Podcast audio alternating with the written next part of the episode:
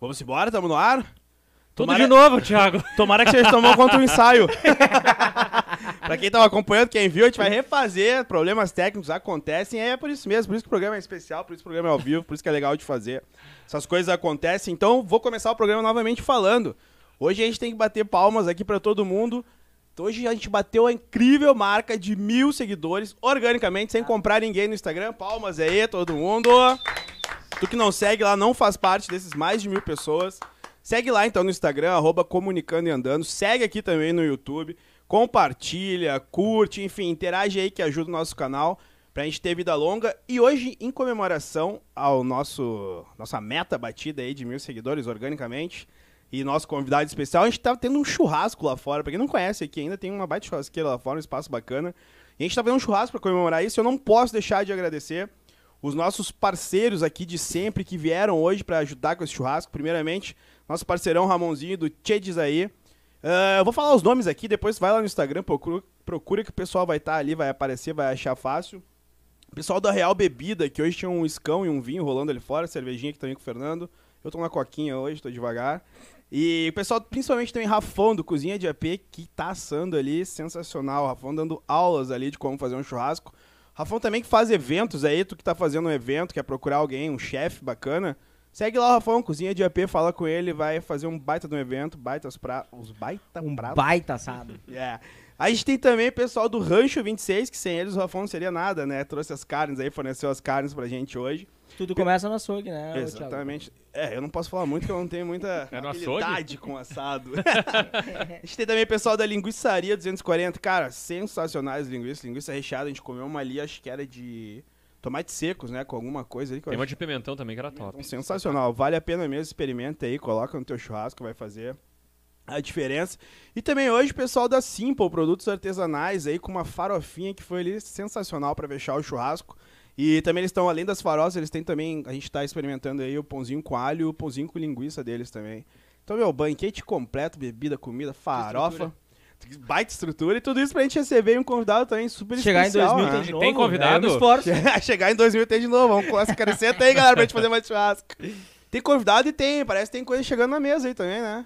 Aí, A ó. gente É. falou nele, a, Aí, coisa, ó. a magia acontece aqui, Aí, ó. ó. É... Chegando uma carninha aí pra gente. Do nada, será? E, não, e aqui não tem essa frescura de, ah, a gente tá ao vivo, não vou comer. Vai comer, A gente assim, vai trocar o nome, vai ser cheia, comunicando e mastigando. Cuspir a farofa na mesa aí faz parte. Então tá, vou apresentar a mesa aqui, dar as devidas boas noites e os bem-vindos. A gente tem o Carlão aí no nosso sonho, nas câmeras, por trás nos bastidores da minha frente, que Dale, Carlão. parceiro, sócio, amigo, irmão, Fernandinho. Tamo na área. Na minha esquerda aqui, não menos parceiro e amigo e amizade também. É Elton. nóis! E lá no outro lado da mesa a gente tem o nosso convidado de hoje aí, Rodrigo Azevedo, da GT Capital. Salve de palmas, Valeu. Rodrigão. Valeu, valeu. Primeiramente, obrigado pela presença aí, cara. Boa noite.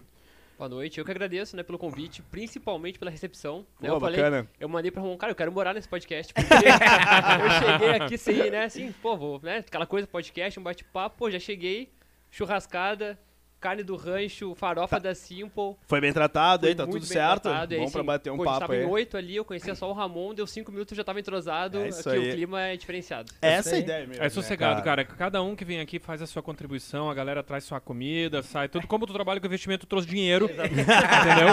Então Cada tá um traz o que certo, trabalha, Cada um traz é. com aquilo que trabalha. Entendeu?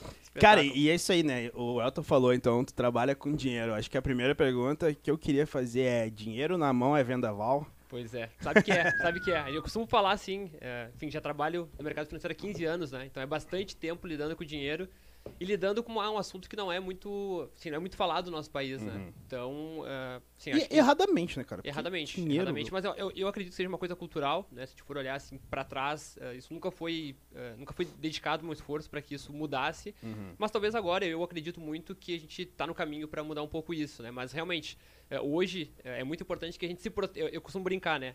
É importante que a gente se proteja de nós mesmos. Então, É. quando a gente tem o dinheiro na mão, como tu comentou, a tendência é que a gente vá achar alguma coisa para usar ele. Pra gastar né? ele. Então, quanto tu conseguir te proteger, até que tu crie uma consciência realmente de, né, de, de guardar e de conseguir poupar, o melhor é se proteger e tirar esse dinheiro da mão. Mas, Rodrigo, tu tá falando, por exemplo, que o melhor é se proteger. É errado gastar o dinheiro? Não, pelo contrário, né? Acho que o dinheiro ele tá aí pra gastar. Gira economia, né, meu? Exatamente. Se o dinheiro se a gente não gerar gastar- emprego. Pois é. Não é, É, tu, não é tu eu- que diz, Thiago. Tu é eu- gerador não, de emprego. Eu até gasto demais, eu gasto dinheiro que eu não tenho. Meu pai lá tá, tá se revirando no caixão, feliz pra caramba que eu tô tendo esse papo contigo aí, porque pô, até que enfim ele vai falar sobre isso Mas na vida que, dele. que gastar o dinheiro, ah, ele é muito importante, né? É, é- é o que faz realmente a economia girar. E assim, às vezes gastar, até a brincadeira tu fez de gastar mais do que tu, Uhum. do que tu ganha, também não é de todo errado, né? Desde que tu faça isso com uma consciência, desde que tu saiba o que tu tá fazendo, desde que tu É te mesmo? organize pra isso. Ah, claro, né? Se tu conseguir realmente, tu, por exemplo, tomar um financiamento, nada mais é do que tu pegar um dinheiro que não é teu e se comprometer em pagar uns juros por ele. Então, Uhum. se tu fizer isso de maneira consciente, nada impede de que tu gaste mais do que tu ganhe, né? Do que tu, do que tu tem, na verdade, guardado. Então, acho que faz parte sim, só que eu- antes de tudo isso, acho que vem essa questão da consciência financeira. É isso que vai te ajudar, ou no meu caso ali com os investidores, ou até no caso de quem é um tomador, né, de quem acaba tendo, ah, assim, tendo planos maiores do que ele consegue pagar naquele momento, é se organizar para que ah, os financiamentos, enfim, a tomada de empréstimo não vire dívidas. Que daí, ah, se tu não conseguir honrar aquilo que tu comprometeu, aí começa o problema, e normalmente é a bola de neve que arrasta aí uma boa parte da, da população do nosso Eu país. queria só, antes da E gente... pra virar isso de volta. Ah, não. Aí, cara, aí é difícil. Eu, eu posso só, né, enfim, fazer uma pergunta aqui que, antes da gente entrar a falar mesmo nessa questão do mercado financeiro, eu quero saber como é que tu foi parar nesse esquema de mercado financeiro. Porque, né, é difícil a criança falar assim, ah, o que, que tu vai ser quando crescer? Ah, eu vou trabalhar com o mercado financeiro. Acho que depois, com o tempo, tu vai vendo isso. E é uma coisa relativamente nova. Eu percebo que hoje em dia eu tenho muitos amigos nesse meio, assim, que eu não encontrava antes, talvez.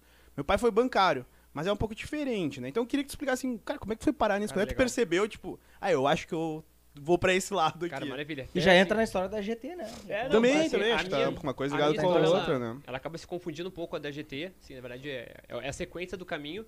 Eu, assim como tu, filho de bancário, Ah, né, então meu pai uh, atuou por 30 anos dentro de um, de um grande banco. Era estressado, né? Era, esse cara, ele se dedicou muito. Ele se dedicou Ah, muito ao também. banco, a gente sabe o, o quanto exige, né? Uh, mas assim, eu não fui aquela criança que já pensava em dinheiro, que já tinha uma organização com dinheiro. Até brinco, tem o meu sócio que ele disse que com 12 anos ele pediu mesada em dólar. Imagina isso lá atrás.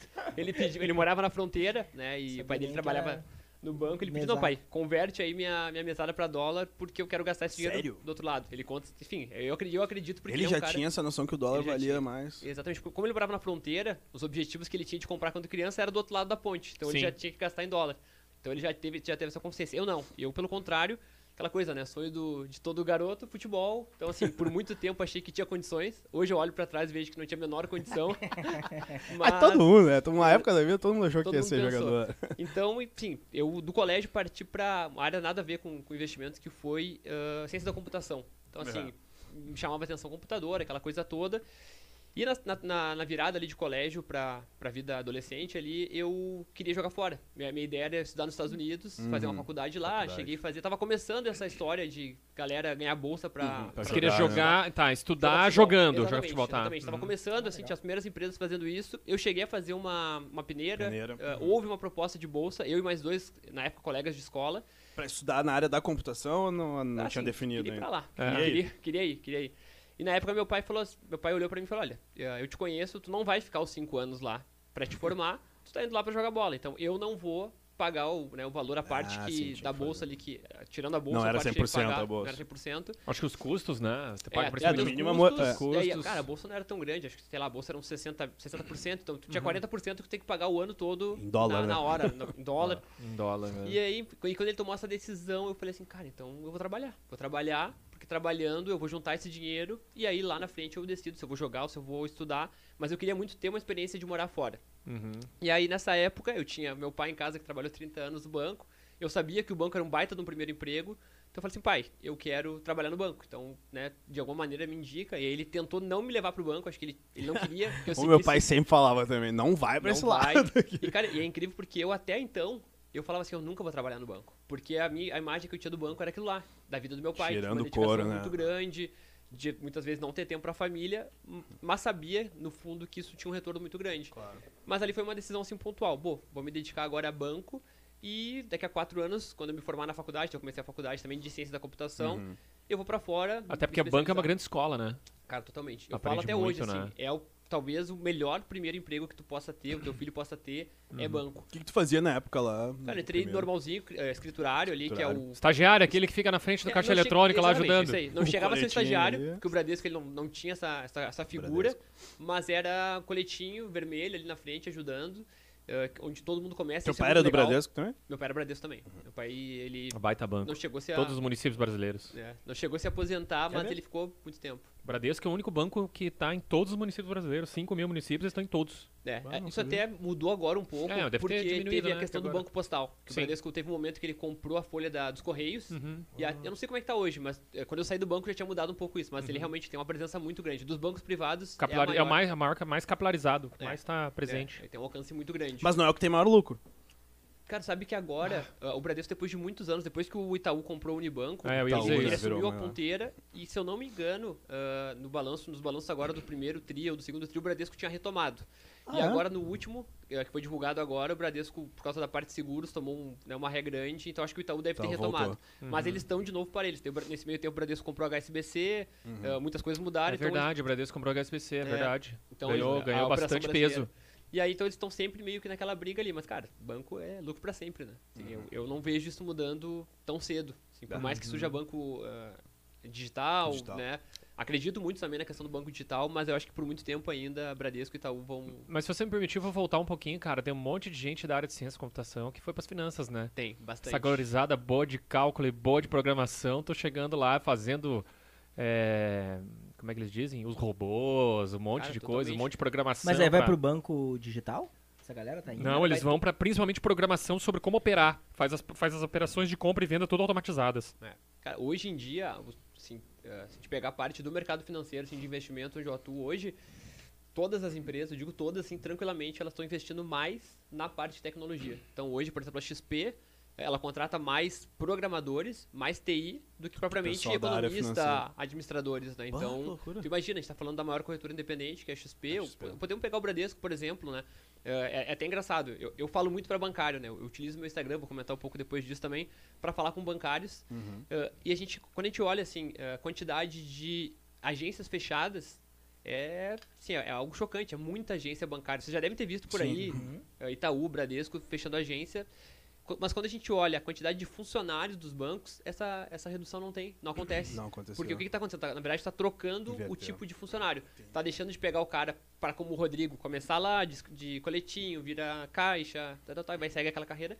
E estão pegando cara de tecnologia. Então, não muda a quantidade de funcionários. O que muda é que tira a galera de agência e bota a galera para programar, para encontrar um, né, um novo formato Uhum. que agilize, que ganhe tu ganhe margem de lucro. Então, que tem escala, principalmente mudando. escala economizando, né? Economizando em processos, né? Perfeito. Que é Segurança também, economizam né? E segurança, não, Porra, imagina, segurança. segurança. cada vez mais, cada vez mais. O Brasil ele é referência, né? O mercado bancário, se a gente for olhar, ele em estrutura e nessa parte de segurança ele é referência. O mundo A todo. gente vê é- fraude pra cacete aí, né? Ainda assim, ainda assim, mas Porque ainda é não tem referência. fim, né? É. Mas, mas acho que as fraudes são muito mais relacionadas a erro humano. A você, a você, a estelionatário que vai lá e engana um correntista. Porque assim, aquela fraude. Aquela fraude clássica do cara pegar inv- um hacker, invadir uma conta do banco, meu, difícil, velho. bem muito difícil. É muito bem difícil. É, em algum momento houve uma falha ali do, da pecinha que tá, tá mexendo. Sim. Normalmente. E tu acha que daqui a pouco essa questão do, do banco, vou usar esse termo, não sei se é- mas tem sucesso no Brasil, é justamente porque o brasileiro não tem tanta educação financeira?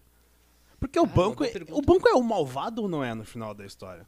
Cara, eu acho que não é. Sim, sendo, sendo bem sincero, eu acho que se a gente for olhar por todos os pontos, é, é um negócio. É um O negócio malvado é o que- próprio cara que pega o emprego. Ninguém obriga ele, né? A parte desse princípio. Então, é ir lá no banco e pedir Se uma a gente grana. analisa a situação, como a gente falou agora, de que o país, né, de alguma maneira, ou a nossa cultura, ela não nos direcionou a ter uma consciência financeira, eh, aí talvez o banco ele possa ser o malvado porque ele está num Ele é cenário, ele tá num cenário onde as pessoas agem com desconhecimento. Uhum. Mas assim, é um negócio, é um negócio que visa lucro, é é um negócio que tem capital Como- aberto, como tem todos, né? Se não né? for uma então, assim, ONG. Não são É. muito santo, não. Vai Não, tudo bem. eu também acho, é. É, assim, então, eh, não acho que seja santo, eh, santo, com certeza não. Acho que, enfim.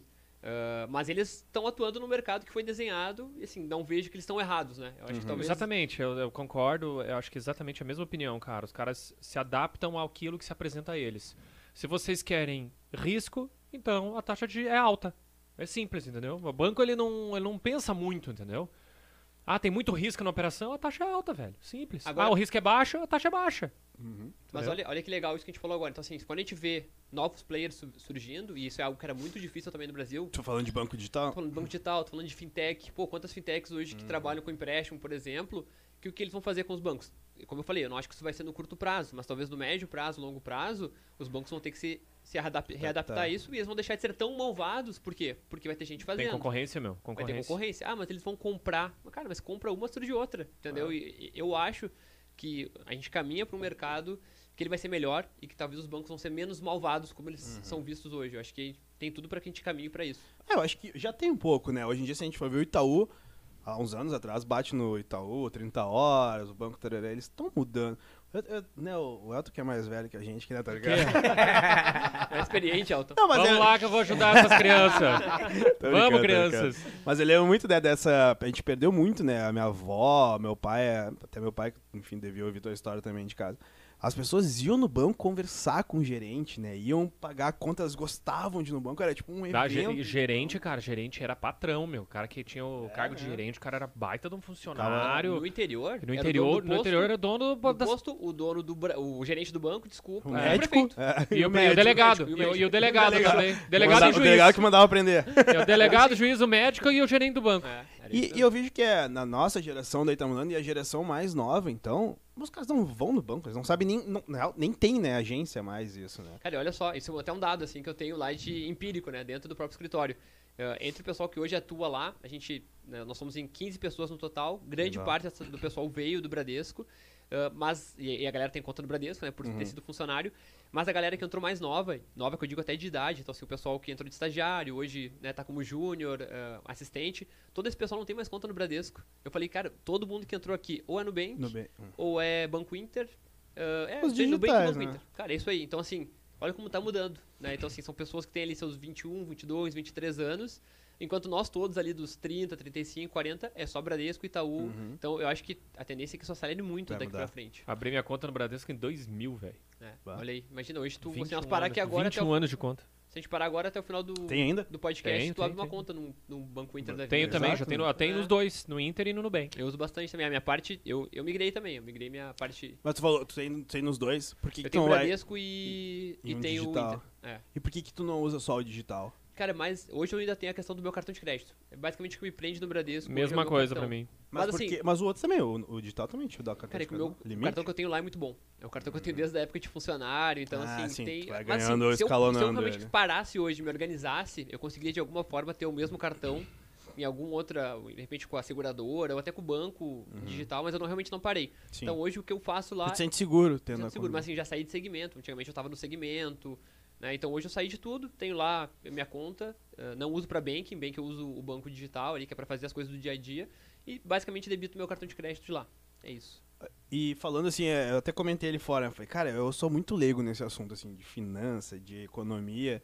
E até a gente hoje, quando a gente sempre dá uma estudada, né, quando eu venho pra cá e tal, eu falei, cara, eu vou estudar, mas eu, eu não quero entender. Eu quero justamente perguntar de leigo, porque eu acho que tem muita gente assistindo que também tem essa, essa, né, essa falta de conhecimento.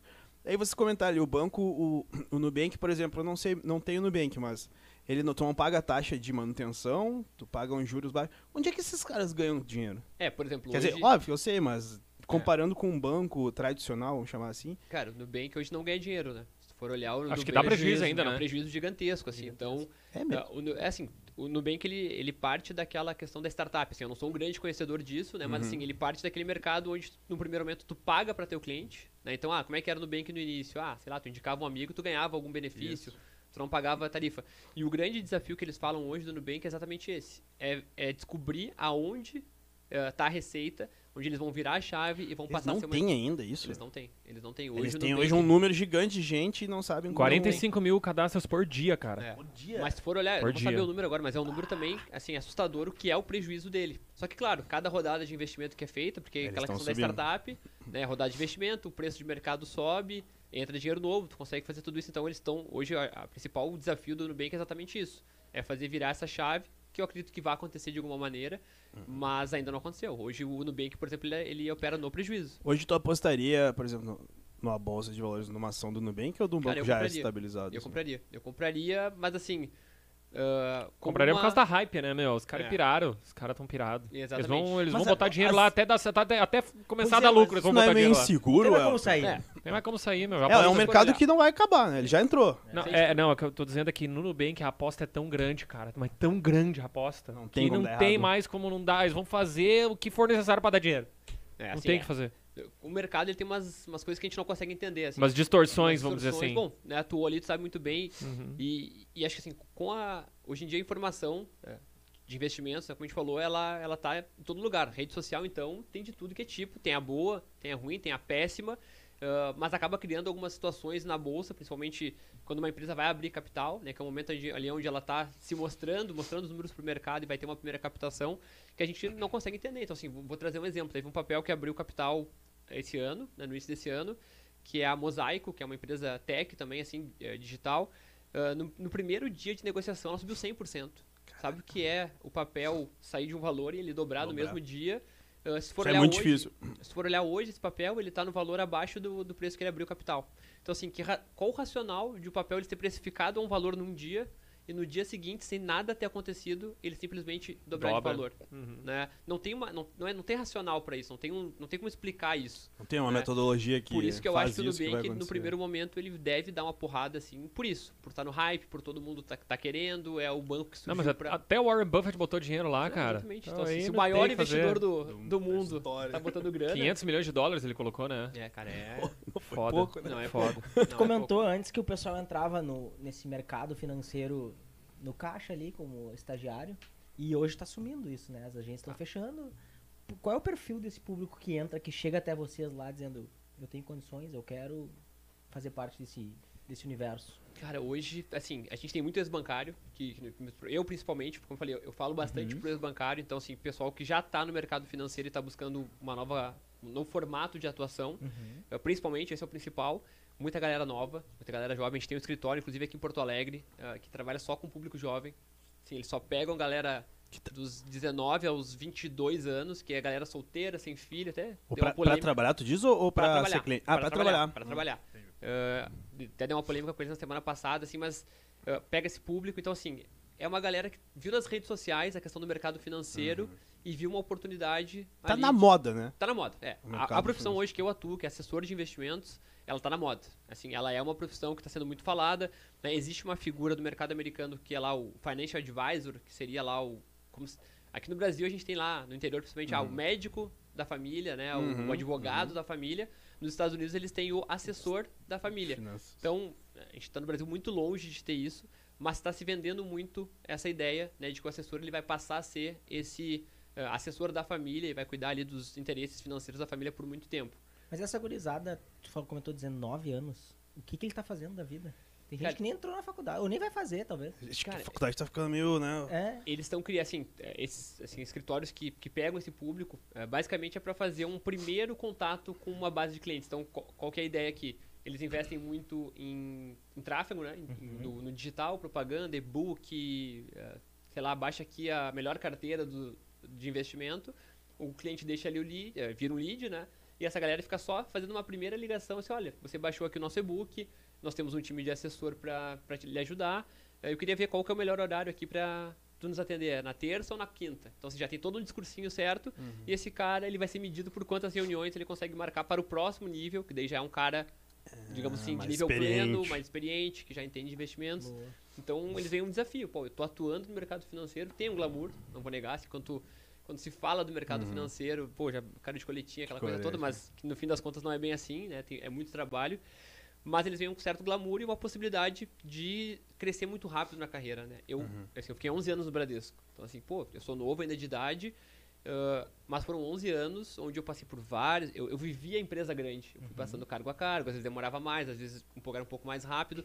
Mas o que eu vejo é que essa geração eles não querem esperar os 11 anos que o Ah, Rodrigo não. esperou, nem o 30 do meu pai, nem o, sei lá, o 20 do teu, talvez. Aham. Eles querem o quê? Rapidez. E esse é o mercado que possibilita isso. Pô, eu entrei lá, me dediquei, marquei 10 reuniões na semana, eu já vou ser treinado para ser assessor. Eu vou receber essas indicações. E aí vai. E aí, pô, a- Mas ele tá estudando ou não? normalmente está estudando. Normalmente o pessoal gosta muito da galera que estuda engenharia de produção, ou economia mesmo, ou administração. Com número.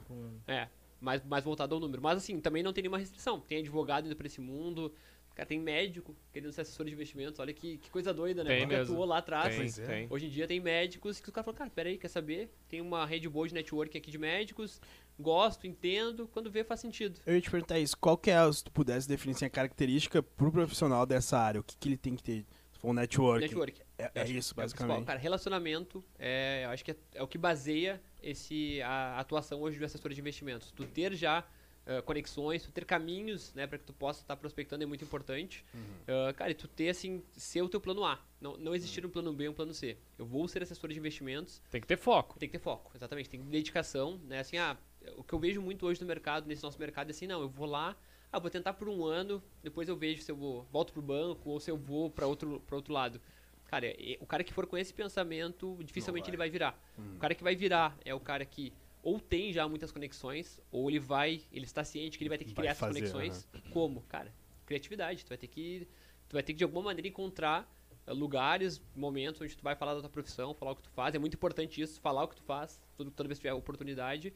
Ah, e aí, dessa forma, tu vai conseguir vencer na profissão. Determinação, rede de relacionamento, o conhecimento, claro que é muito importante para que tu consiga passar pro vem cliente. essa- então, são pontos que são essenciais para o profissional de, de assessoria. É porque, assim, é, não sei se é um pensamento errado, não sei, tu pode falar melhor que tu, enfim, convive com os teus clientes.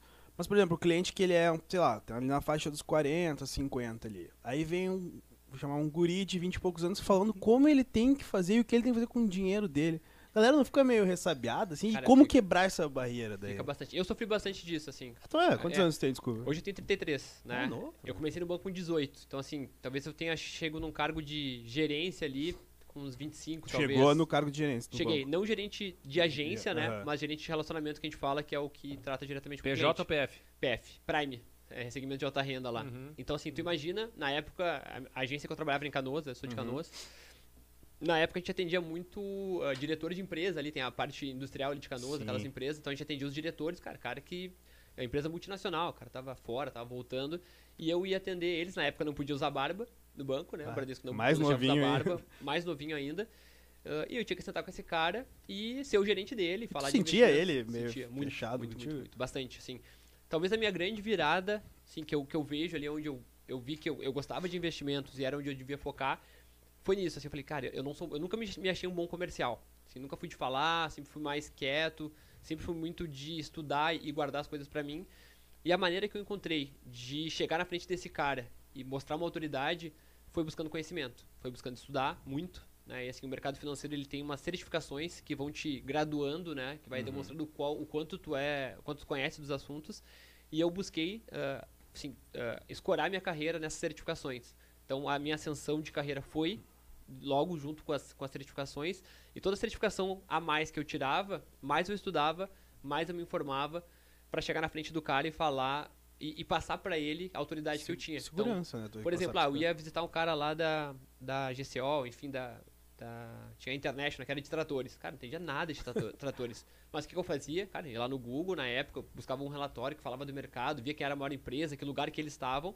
Chegava pra falar com o cara, eu não sabia nada ainda do, do mercado dele. Mas eu sabia qual a posição que a empresa dele tava. Sabia puxar o papo ali, o começo. Desenrolar, tu ia, tu ia E conseguir. aí foi onde eu vi que foi a virada. Ali que eles deixaram de me achar, não, esse aqui é um guri ali que tá ali no banco há 3, 4 anos, pra alguém que não, o cara tem condições de me atender. E aí, claro, principalmente na parte de investimentos, que foi sempre que me chamou a atenção. Nunca fui o cara de vender, cons- nunca vendi um consórcio. Seguro, né? Eu sou bancário, fiquei 11 anos no Bradesco e não vendi um consórcio. É incrível, né? essa história e ninguém acredita. Mas é verdade, porque eu não, eu não, eu não conseguia. Daí nesse E, as me- momento... e o título de capitalização também essa não? eu vendi. É, essa, isso eu vou ter que pagar um Esse dia. crime você foi, esse crime você cometeu, esse pecado, você cometeu esse pecado.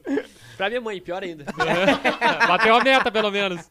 Era a meta, era a Era metinha meta, ali. não, Aí, não, o essa título daí- de capitalização, todo mundo prometia um sorteio. Nunca vi ninguém ganhar esse sorteio. Cara, eu vi ganhar, mas era muito raro. Era muito raro, mas assim, eu fui ver ganhar no meu décimo ano de banco, assim. Existe ainda título de Existe, existe. E a galera existe. compra. compra. Mas assim, Mesmo compra tendo tanta informação hoje em dia. Compra, velho. compra muito. O que, Compra que é? Vai no sonho da pessoa? Cara, não. É a Sim, lábia assim, do o que que eu vou te vendedor? dizer, né? Aquela coisa, é, eu nunca gosto de falar mal do banco de bancário, mas, cara, é a venda casada, né? É aquela coisa, cara, Uhum. Ah, olha só, sim. pô, tu tem aqui, vai fazer um empréstimo comigo, ah, enfim, nem, nem todo mundo faz isso, mas, ó, a taxa aqui é, sei lá, 1%, mas, pô, se a gente, de repente, fazer algum tipo de produto aqui, uma reciprocidade, que é o termo que eles Uhum. usam, repente essa taxa cai pra 0,80 e vai, a parcela Belo- vai ser a vou mesma, anotar né? esse termo aí de O publicitário. cara já conseguiria a taxa de qualquer jeito, né? Mas a taxa daí... estava certa, tu já, né, tu já, co- já, já, já cota a taxa antes. Então, assim, é aquela coisa, né? E aí pro cara, o cara, é aquela coisa, gatilho mental, né? Tu tá ganhando uma coisa. Pô, tu já ia pagar 200 de parcela. Pagar 200 eu vou te Agora dar tu ainda paga uma chance. 180 e 20 a capitalização. Ah, então beleza, bota junto aí, vai que eu, vai que eu acerto essa. Então, assim, é, é um pouco disso, é um pouco da fé do brasileiro na. Olha, olha o que a gente arrecada aí de, de Mega Sena, de, De loteria, é. loteria. Então te- tem essa parte também. Tem a parte da desinformação, né? Daqui a pouco vai ter o cara que vende como investimento. Não, tu vai investir aqui. Cara, isso aqui não é, né? Enfim. Tu- falou agora o lance do brasileiro, dessa... o, o mercado de apostas é um negócio que vem crescendo bastante aqui, né? Esses bet, não sei o quê. O que, que, que tu acha disso? É, tem futuro? Cara, é só uma enrolação? Eu acho que é só uma enrolação. Cara, hoje, assim, É se eu só pudesse cassino, abrir. meu. Se eu pudesse abrir pra ti aqui o meu WhatsApp, eu ia te mostrar hoje. Um grande amigo meu me chamou e falou assim: Cara, ô, eh, me passa o contato aí do meu assessor, que eu, que eu acabei, né, dele trocando celular aqui, porque eu desisti daquelas coisas de apostas. Cara, era um cara que. Enfim, é um cara assim, é, extremamente inteligente tal, não tinha largado a vida pra fazer isso, mas tava eventualmente ele fazendo uma coisinha aqui outra. E aí ele falou. Eu eu já falei, vi, cara, gente ganhando dinheirinho. ah, tem, tem. Tem, né? Daí eu falei pra ele, cara, mas me diz uma coisa, como é que foi lá? Deu bom ou deu ruim? Ele disse, ah, deu bom, deu ruim, deu bom, deu ruim, É. e agora... Ah, fica naquele... É, falou No assim, fim, ah, tu sai sempre no zero, né? Tá, mas olha só, é, a gente tava até falando ali fora antes. A bolsa de valores também, tu não sabe se vai dar bom, se vai dar ruim. Num dia, aí vem a notícia lá do Biden, Afeganistão, hoje despencou. mas tu entende E que aí? no longo prazo, vamos colocar as duas coisas, tá? É, a bolsa de valores tem muito de aposta. Se for falar Tem. com muita gente, muita gente trata, lida com a bolsa como aposta. E aí tá errado. Quem tem esse pensamento tá errado. É, mas quando tu fala, vamos, pô, vamos pegar o Bradesco que eu tô falando, que a gente tava Uhum. falando aqui agora, né? Eu sou acionista de Bradesco. Né? Eu compro o Bradesco desde do, an- do segundo ano que eu tava trabalhando no Bradesco e de lá pra cá eu sempre comprei ações do Bradesco. Por quê? Porque eu acredito, né, que o banco ele vai se perpetuar, então por muito tempo ainda ele vai ser grande. E eu penso que lá quando eu chegar dos meus 50 anos, eu vou ter uma quantidade de ações X que vai me dar um dividendo X por ano e eu vou viver daquele dividendo. Quanto eu vou ter em, quanto, qual o valor financeiro que eu vou ter nessas ações? Cara, não me importa se vai ser 500 mil, se vai ser 1 milhão, se vai ser 10 milhões. Eu quero saber o quanto eu vou ganhar de dividendos que vai me dar a minha tranquilidade, muitas vezes, para mim viver na minha, na minha, na minha aposentadoria. Agora vamos falar de apostas. Tem Div-. Dividendos é a palavra-chave. Dividendos. Pra mim é a palavra é a palavra da que, que faz Que sentido no traz mercado. a segurança. Né? Ah, ah, tá, Rodrigo, mas tu não, tu não opera às vezes alguma oportunidade, claro, com certeza opero, é, entro em oportunidades mais de curto prazo, sabendo que elas são oportunidades de curto prazo, que elas podem dar ganho no curto prazo, elas podem me trazer um prejuízo no curto prazo. Agora, o, o meu pensamento e o que, que eu, e lá no escritório a gente tem um, um formato de atendimento muito voltado a isso, é a questão do planejamento, é pensar lá na frente. Então, quando a gente olha o mercado de apostas, por exemplo, cara, não tem. Não tem quem vai estar daqui a 10 anos atuando no mesmo mercado. Na minha opinião, é o que vem, né, que já existe há muito tempo, na verdade, Sim, a aposta sim. sempre existiu. Ah, agora, com a Tá questão né, da, internet, online, né, ajuda muito online. mais. Mas, cara, não tem como tu criar algo ah, a longo prazo que vai te Não manter. sei se tu já viu, já viu acho que o El- não sei se tu já viu Peaky Blinders. Uhum. Já viu Ah, o Peaky Blinders, Que mostra o sim. negócio de aposta, né? É cavalo, é cavalo, né? Que eles, Sim, que eles sim, sim, fazem. Então, eu acho que assim, cara, é, é algo que eu, por exemplo, eu faço apostas. Eventualmente lá, né, surge um novo ali, eu entro, ganho um bônus. Cara, mas a minha experiência é de normalmente ficar no 0 a 0 Dá aquela experiência do ganho, perde e tal, mas, cara, Isso pelo- é um efeito que acontece muito frequentemente na bolsa também, cara. Quando você entra na. Porque a bolsa, se você quiser entrar nela e operar como se fosse um campo de apostas, tu opera também. E Lá você tem produto para qualquer, qualquer maluco se divertir. Diz o, leigo, assim, eu posso É, amanhã se você quiser entrar... chegar lá e operar opções, operar day trade, operar mercado. mini contratos, mini contrato. con- mini contratos também, que são operações que são simples até em- no seu mecanismo, mas são apostas, cara, tá ligado? Ah, você acordou naquele dia, eu acredito que hoje o mercado vai subir, então eu compro o mini contrato, se ele subir tantos pontos, você ganha Fica dinheiro. acompanhando ali na brincadeira. É, se- aí, ah não, acordei no dia seguinte, não, tô com dor no dedão, então vai cair hoje, porque eu tô com dor no dedão. Aí você entra vendido. E vai. E aí, só que naquele dia ele pode subir. Fica naquela... Aí fica naquele eletrocardiograma ali, sabe? Então você pode. Cara, eu te digo isso que uma vez, isso faz uns bons 10 anos. Eu entrei numa corretora, cara. Tinha uma sala, o cara abriu a porta da sala, tinha uns 40 bonecos assim. Numa- é, tudo escuro, sabe? Lan house total, sabe?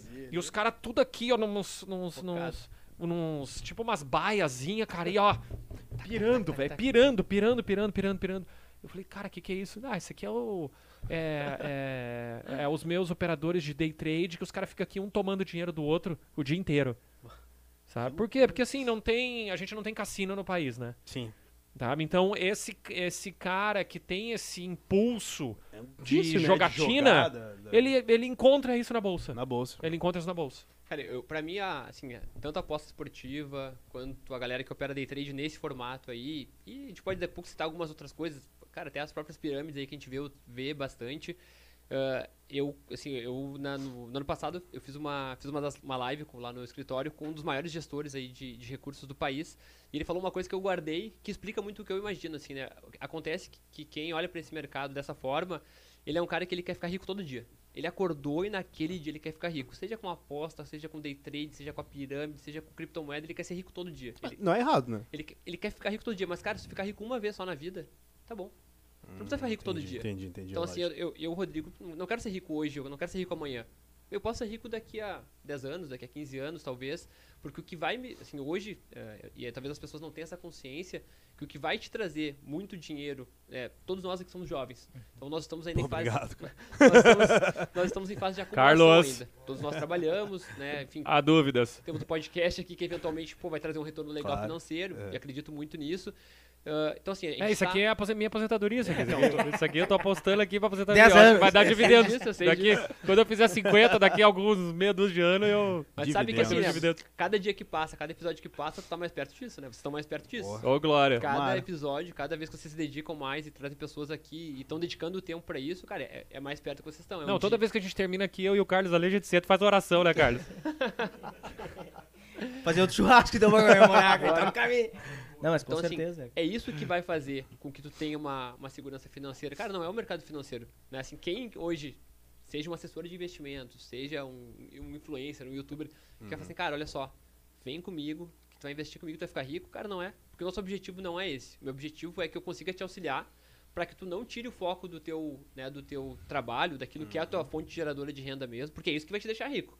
Eu vou ajudar que tu não perca Ah, para inflação, eu vou ajudar para que tu não faça mais escolhas, eu vou de repente até contigo sentar fazer um planejamento de quais são os seus objetivos financeiros e de que maneira tu vai atingir eles. Agora eu prometer que eu vou mudar a tua vida e tu vai ficar rico comigo, cara, esquece. Porque só depende de, mim, no caso, né? Depende de nós, De mas nós, é muito mais de ti do que de mim. Sim. Eu vou te ajudar. que fazer né? por onde e tu me ajuda. eu tenho experiência, eu estudei, eu vou tentar o máximo possível te ajudar, te ensinar também. Acho que Uhum. uma coisa que eu gosto muito do nosso mercado é o quanto ele é educativo.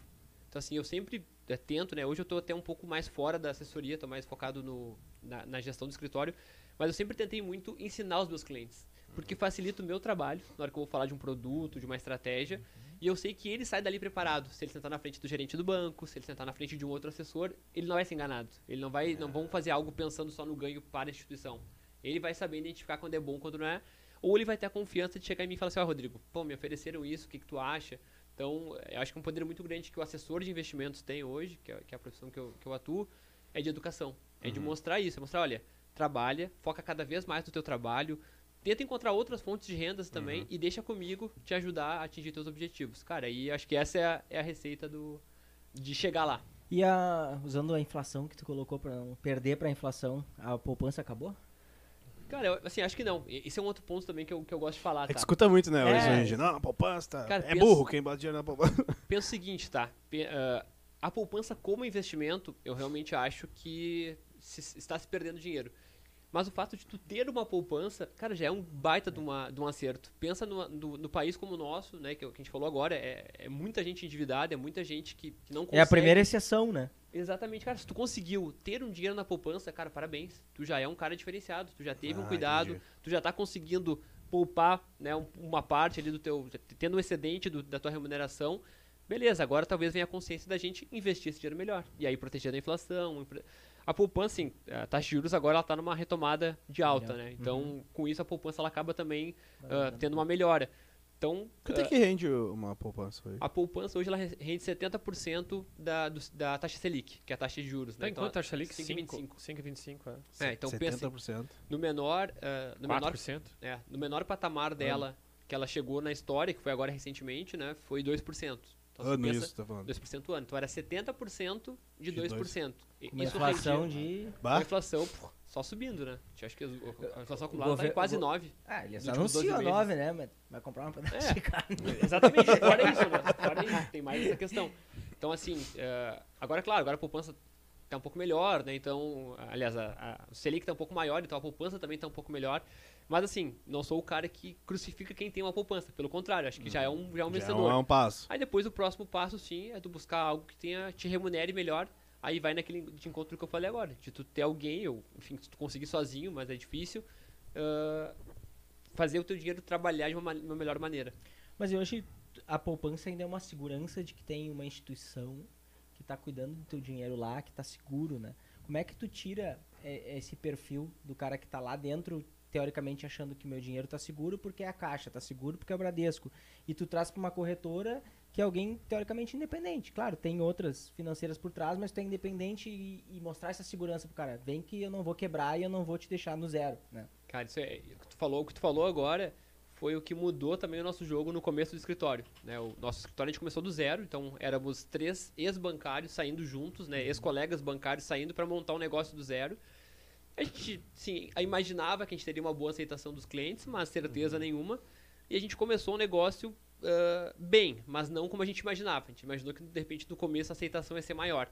E a gente identificou que o principal problema que os clientes tinham era isso, era não entender a segurança que existia no novo modelo que a gente estava propondo. Né? Quando, então, hoje a gente opera por uma corretora independente. Então, vamos pensar o, o cenário assim.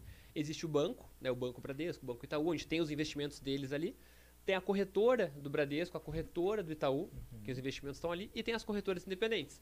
Guide, que é a que a gente atua, tem a XP, tem o BTG.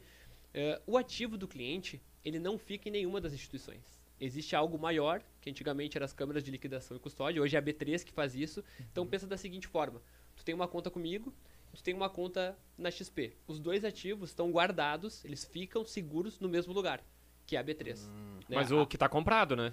O que está tá em comprado, caixa- Exatamente, o que está em caixa não. Esse é, é um ponto bem importante. Então o que, que a gente. que Como a gente- assim? Eu não, não entendo isso. né, vamos lá. Tá em caixa. Tu tem uma ação do Bradesco, tá? Em- É, eu vou fazer só um, um pequeno parênteses que eu acho que vai ajudar um pouquinho melhor, tá? Como é que você inicia teu relacionamento com uma corretora? Você abre uma conta e transfere É, dinheiro pra lá. Tá. Aí a tua, o teu dinheiro tá numa conta, como se Tá. fosse uma conta Uhum. digital, tá? Aquela conta é a conta da corretora. Então, teoricamente, se a corretora falir, tu perdeu. Agora, se tu pegou aquele dinheiro todo e investiu ele todo, aí você comprou ativos.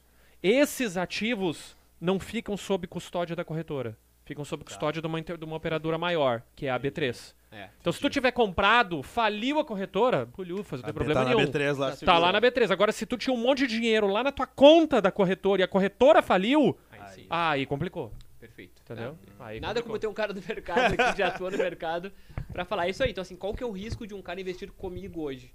É ele mandar o dinheiro pra mim, eu não investir o dinheiro dele e a corretora quebrar. Aí ele tem um risco. Só que, ao mesmo tempo, qual que é o discurso que eu tenho com o cliente? Ah, Não faz sentido nenhum ele mandar dinheiro pra mim e o dinheiro ficar parado em conta. Porque aí o dinheiro tá parado. Então, assim, exige um cuidado muito grande sempre de, quando o recurso entra na conta, o mais rápido possível ele já ser alocado. Ou para comprar, por exemplo, ações, se for o caso, ou mesmo que o cliente ainda não tenha, esteja esperando, por exemplo, um, um momento melhor para comprar ações, coloca-se num título, né, num, no CDB, que é o mais básico ali, com uma liquidez imediata, quando ele precisar ele consegue sacar, mas o dinheiro não está mais na conta da corretora. Renda fixa. Renda entendeu? fixa, ele renda tá- fixa. É, ele, ele virou um título e esse título ele fica guardado em algo maior. Tá, o que tu fala B3? O que, que é a B3? B3 é a bolsa. Né? Assim, É a a bolsa, hoje é, é toda a parte de renda fixa, renda variável, então é, é a estrutura né, que permite negociação entre os players do mercado. Então, assim, para que eu compre algum ativo, eu tenho que ir lá, eu tenho que fazer uma conta numa corretora, a corretora está ligada na B3 e eu vou colocar uma ordem na B3 que eu quero comprar uma ação. Do outro lado da mesa tá, tu está lá, numa outra corretora, ligada à B3, dizendo assim, ó, eu quero vender essa ação. A B3 vai fazer o trabalho de que eu compre de ti, sem saber que eu comprei de ti, e garantindo que, eu- que tu vai ser pago. Né? Eu garantindo que eu tenho dinheiro para te pagar essa venda. Então é o que dá segurança para todo Esse é o papel da bolsa de valores? É basicamente esse. Ba- É a pra- bolsa é o mercado, é né? o mercado. E as corretoras são os avalistas. É mais ou menos assim, entendeu? Teoricamente. Cara, eu sou muito ignorante nesse assunto. Não, teoricamente, teoricamente, a gente poderia ir lá na B3 e comprar um do outro. Teoricamente. Só que a B3 fala, faz o seguinte, porra, mas vai vir tudo quanto é louco aqui. Aí eu vou lá e vendo um negócio pro cara e esse cara não paga. Ah, não, não, não, não, não, não vai dar não. Vamos criar uma entidade. Essa entidade se chama corretora. E esse cara tem que ter grana. Porque esse cara que vai tratar com o cliente. E se der pau, ele. eu cobro da corretora. Não quero saber quem é o cliente. Ah, tá, entendi. Entendeu a ideia? Então a corretora ela é mais ou menos um avalista, entendeu? Ela, ela, ela é quem tem. o- É como se fosse o perfil, vamos trazer para outro mercado. Você quer negociar seguros. Não tem um corretor de seguros, o cara aham. tem que ser um cara credenciado. A corretora é como se fosse isso, como se fosse uma pessoa credenciada, que tem Credenciada dinheiro, B3.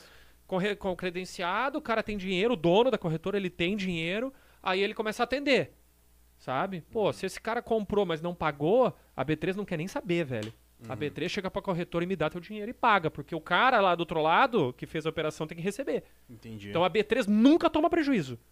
Entendeu? A bolsa B3 nunca toma prejuízo. Então vai tomar prejuízo a corretora, o cliente, todo mundo vai pagar. Então, assim, a Mas a B3 segurança, não tem- é. ela, ela é muito grande. Ela é muito grande, só que, claro, não, imagina só. Foi deu uma aula que ele explicou muito bem.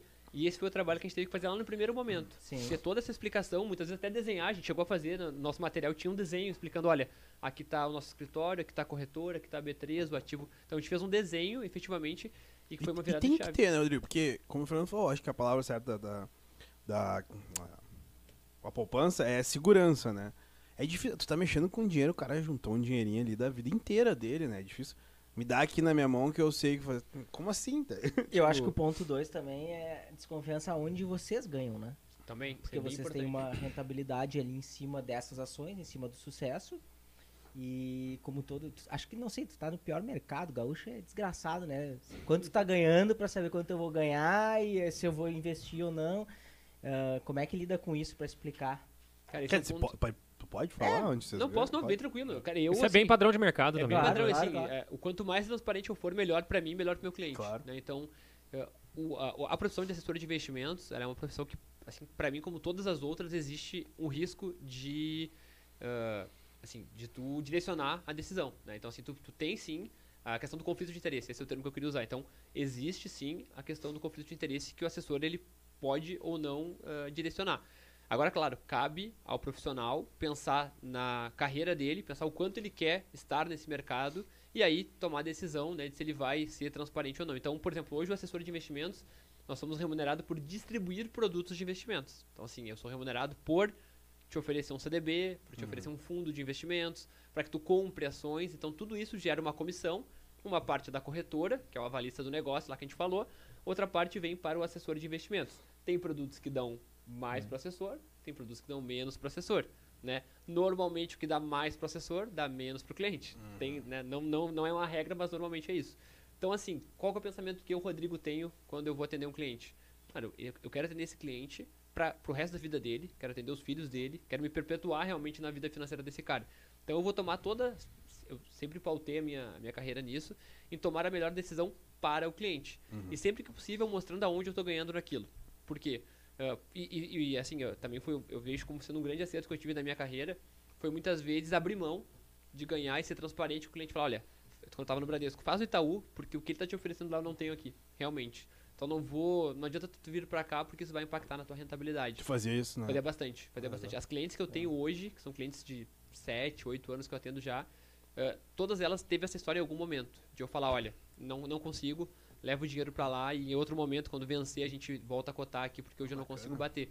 Então, eh, eu acho que a transparência para o assessor de investimentos é o que vai fazer com que ele fique por muito tempo e seja a profissão do cara para o resto da vida dele. No momento que ele não for transparente, ele pensar no dele, do jeito que o nosso mercado está andando, em algum momento esse cliente vai chegar num outro assessor, ou vai chegar num amigo que tem mais conhecimento, ou até o próprio gerente do banco, se for um cara bem preparado, que ele vai olhar e falar assim, tá, cara, pera aqui, aqui te enganaram. E no momento que tu perdeu a confiança do cara, Já é. Ah, tua já carreira era. acabou. Ainda mais com dinheiro. Já né? era. Então esse é um ponto que hoje se bate muito, até se for lembrar, não sei se vocês acompanharam ou não, mas teve no ano passado uma guerra da XP com, com o Itaú, até sobre o Ah, coletinho, sim, eles usaram o coletinho pra, Aham. para fazer a, assim, a, a polêmica, eh, onde o, o- o bancário falava que o assessor tinha o conflito de interesse. Mas na verdade os dois têm o conflito de interesse. Beleza, o do assessor talvez esteja mais refletido diretamente no bolso dele, mas o do bancário também. O do bancário tem a ver com as metas, que tem a ver com a questão do banco. Então eu acho Que tem a que ver o- com a carreira dele, tem então a ver logo a tem, dele. tem Exatamente. Então, Hum. cara, se a gente for pensar, eu acho que toda profissão eu em algum momento agora. tem conflito de interesse. Total. Cabe a ti ser um profissional, né, justo Sim, e equilibrar essa- isso, né? equilibrar isso. Então, ah, falar pro meu cliente que eu não ganho nada também, não. ele- Ah, o cliente ele fala, tá, mas peraí, onde é que tu ganha nisso? É. Porque por muito tempo se usou um discurso assim, ah, o assessor de investimentos é custo zero pro cliente. Tá errado. É, tu não paga diretamente nada pro teu assessor, mas os produtos que tu faz ali de alguma maneira remunera. Então até no meu próprio Instagram eu fiz na uma época, na época dessa, dessa essa polêmica, eu expliquei, olha, onde eu ganho aqui no fundo de investimento, onde eu ganho em ações, onde eu ganho em renda fixa. Porque pra mim, não, assim, é, E é são muito condições que já importante. estão previstas também, cara. Porque assim, o dono da corretora ou o banco, ele não vai atender o cliente final. Vai haver a figura do atendente do cliente, que é o, representado aqui por ele. Então essa comissão vai ser paga. Se você, por exemplo, não tivesse a figura dele, o cliente ia pagar o mesmo preço, tu entendeu? Só que daí ia ficar pro banco. Pro banco. Sabe? Então não. E às vezes eu posso abrir, um, abrir mão um pouco da minha receita pra melhorar a condição pro cliente. Tem esse ponto ainda. Então, ah, tu consegue fazer Até fazer, esse vamos fazer jogo. um- uma comparação, tá? Hoje eu atuo, então, né, a GT Capital, que é o escritório que eu, que eu fundei, está conectado à Guide de Investimentos. Então, por exemplo, tu- vocês podem hoje abrir uma conta na Guide direto no site deles, vocês vão virar um cliente direto da Guide, um cliente digital, vocês podem amanhã entrar e escolher lá um fundo de investimento, tá? A receita gerada por essa aplicação de vocês é toda da Guide. Se eu que conversei com vocês amanhã, a gente conversar e eu abrir a conta pelo meu escritório, a receita que vai ser gerada é a mesma que tu te- teria feito pelo site, mas a Guide vai ter que passar uma partezinha daquilo ali. Pra mim. É- é- essa é basicamente a diferença. No banco, é tudo do banco. É isso. Então, assim, é, sempre vai, alguém vai ser remunerado por aquilo. é, cabe ser transparente para que o cliente entenda, né, onde é que ele está sendo, onde ele está pagando por isso, né? Normalmente é aquela coisa, quando tu não paga pelo produto, tu é o produto, né? Então, tem, é, em algum lugar tá, tá escondido ali. E as informações privilegiadas desse mercado? A gente vê aí, sei lá, quando o presidente fala uma bosta aí, baixa o mercado. Quando o presidente fala algo interessante, sobe o mercado. Isso chega até vocês, corretora? Cara, é muito difícil, assim, é... Cara, primeiro... É, mas isso aí, não é, isso, isso aí não é né? isso aí não é informação privilegiada, tá? Isso aí é operar por notícias. Também, é. Não, Diferente. mas quem sabe o que ele vai falar Não, é mas- privilégio. É, é, tá. Uh, Ah, fazer um sim exemplo. E não. Sim e não. Quando a gente ah, fala. os filhos do Quando a gente, quando, quando a gente vai falar uma fala, quando a gente fala operação privilegiada aqui no mercado, a referência é outra, Tá, entendeu? Não, eu tô Essa- falando nós do leigo. Estamos falando dos caras dentro das empresas, Aham. entendeu? Porque assim, o- o- uma notícia política, vamos falar assim, do governante, Uhum. seja ele qual for, tá? Beleza? ele tem uma ação sistêmica no mercado, ele atinge todo o mercado. Quando a gente fala privilegiado, a gente fala assim, porra, eu sou da Gerdau e tu é da Ambev, tu entendeu?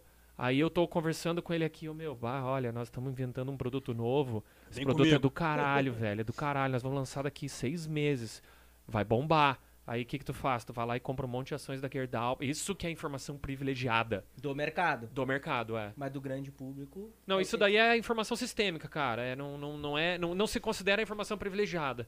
A, a informação privilegiada seria, nesse teu caso, se um assessor do presidente sabe informações ah, estratégicas que vão impactar o mercado e ele daí vai lá e compra ou divulga para os é amigos tá dele. falando, comprar. né? É. É, e teve, teve um caso nesse ano ainda. Isso é legal, né? É, não, é crime. legal, é. é crime. é Mas crime. tu não caça esse crime, meu. Mas acontece também do parte do governo, exemplo, assim, só, assessores do governo. eu eu não vou saber agora detalhar quando foi, mas quando, quando teve a questão do- da troca do presidente da Petrobras, Uhum. foi identificada uma operação que fugiu completamente do Ah, do padrão. tá, tá, tá, tá. eu não tá, vou lembrar agora legal. os valores, mas assim, foi Sim. algo, cara, sei lá, vamos falar assim, o cara botou Um 200 dia mil antes e tirou ali. 10 milhões. Não, minutos antes. Minutos. Então, assim, eu não- até nem sei em que pé tá isso, mas estava sob investigação da CVM. CVM é o órgão que regula Que tudo regula, isso, que uhum. investiga esse tipo de situação.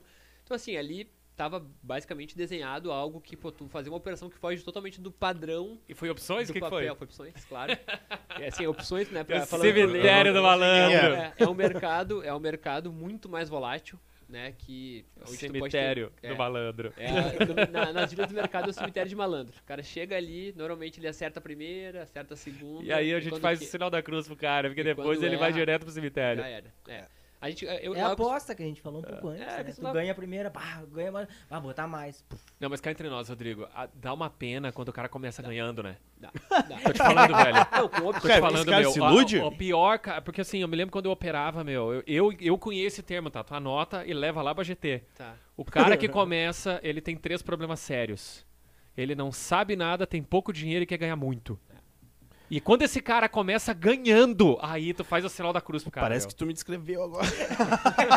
Esse cara, velho. Ah, essa história eu já vi, porque daí o cara começa a ganhar, sabe o que, ele faz? Ele pede dinheiro pro pai, vende o carro, vende a casa da praia e bota tudo, meu, e aí enterra tudo. Vou, vou me abrir.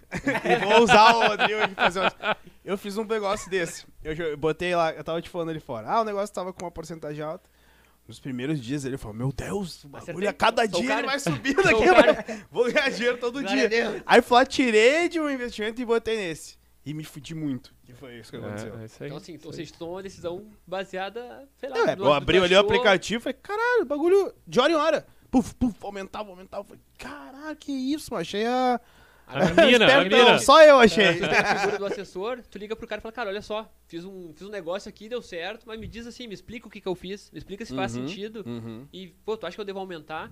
Provavelmente o cara te fala, cara, vai devagar, né? De repente tu deu uma. Tu, tu acertou, Faltou tu deu uma isso. quente. eh, Então faltou ter ali o. E, cara, normalmente, isso é um caminho que, eu- que eu tenho visto muito, assim. Pessoas que tentam sozinhas, pô, eu li, vi lá o. pô, uma live lá do cara que falou que tinha que comprar aquele papel que ia bater 20 e tal.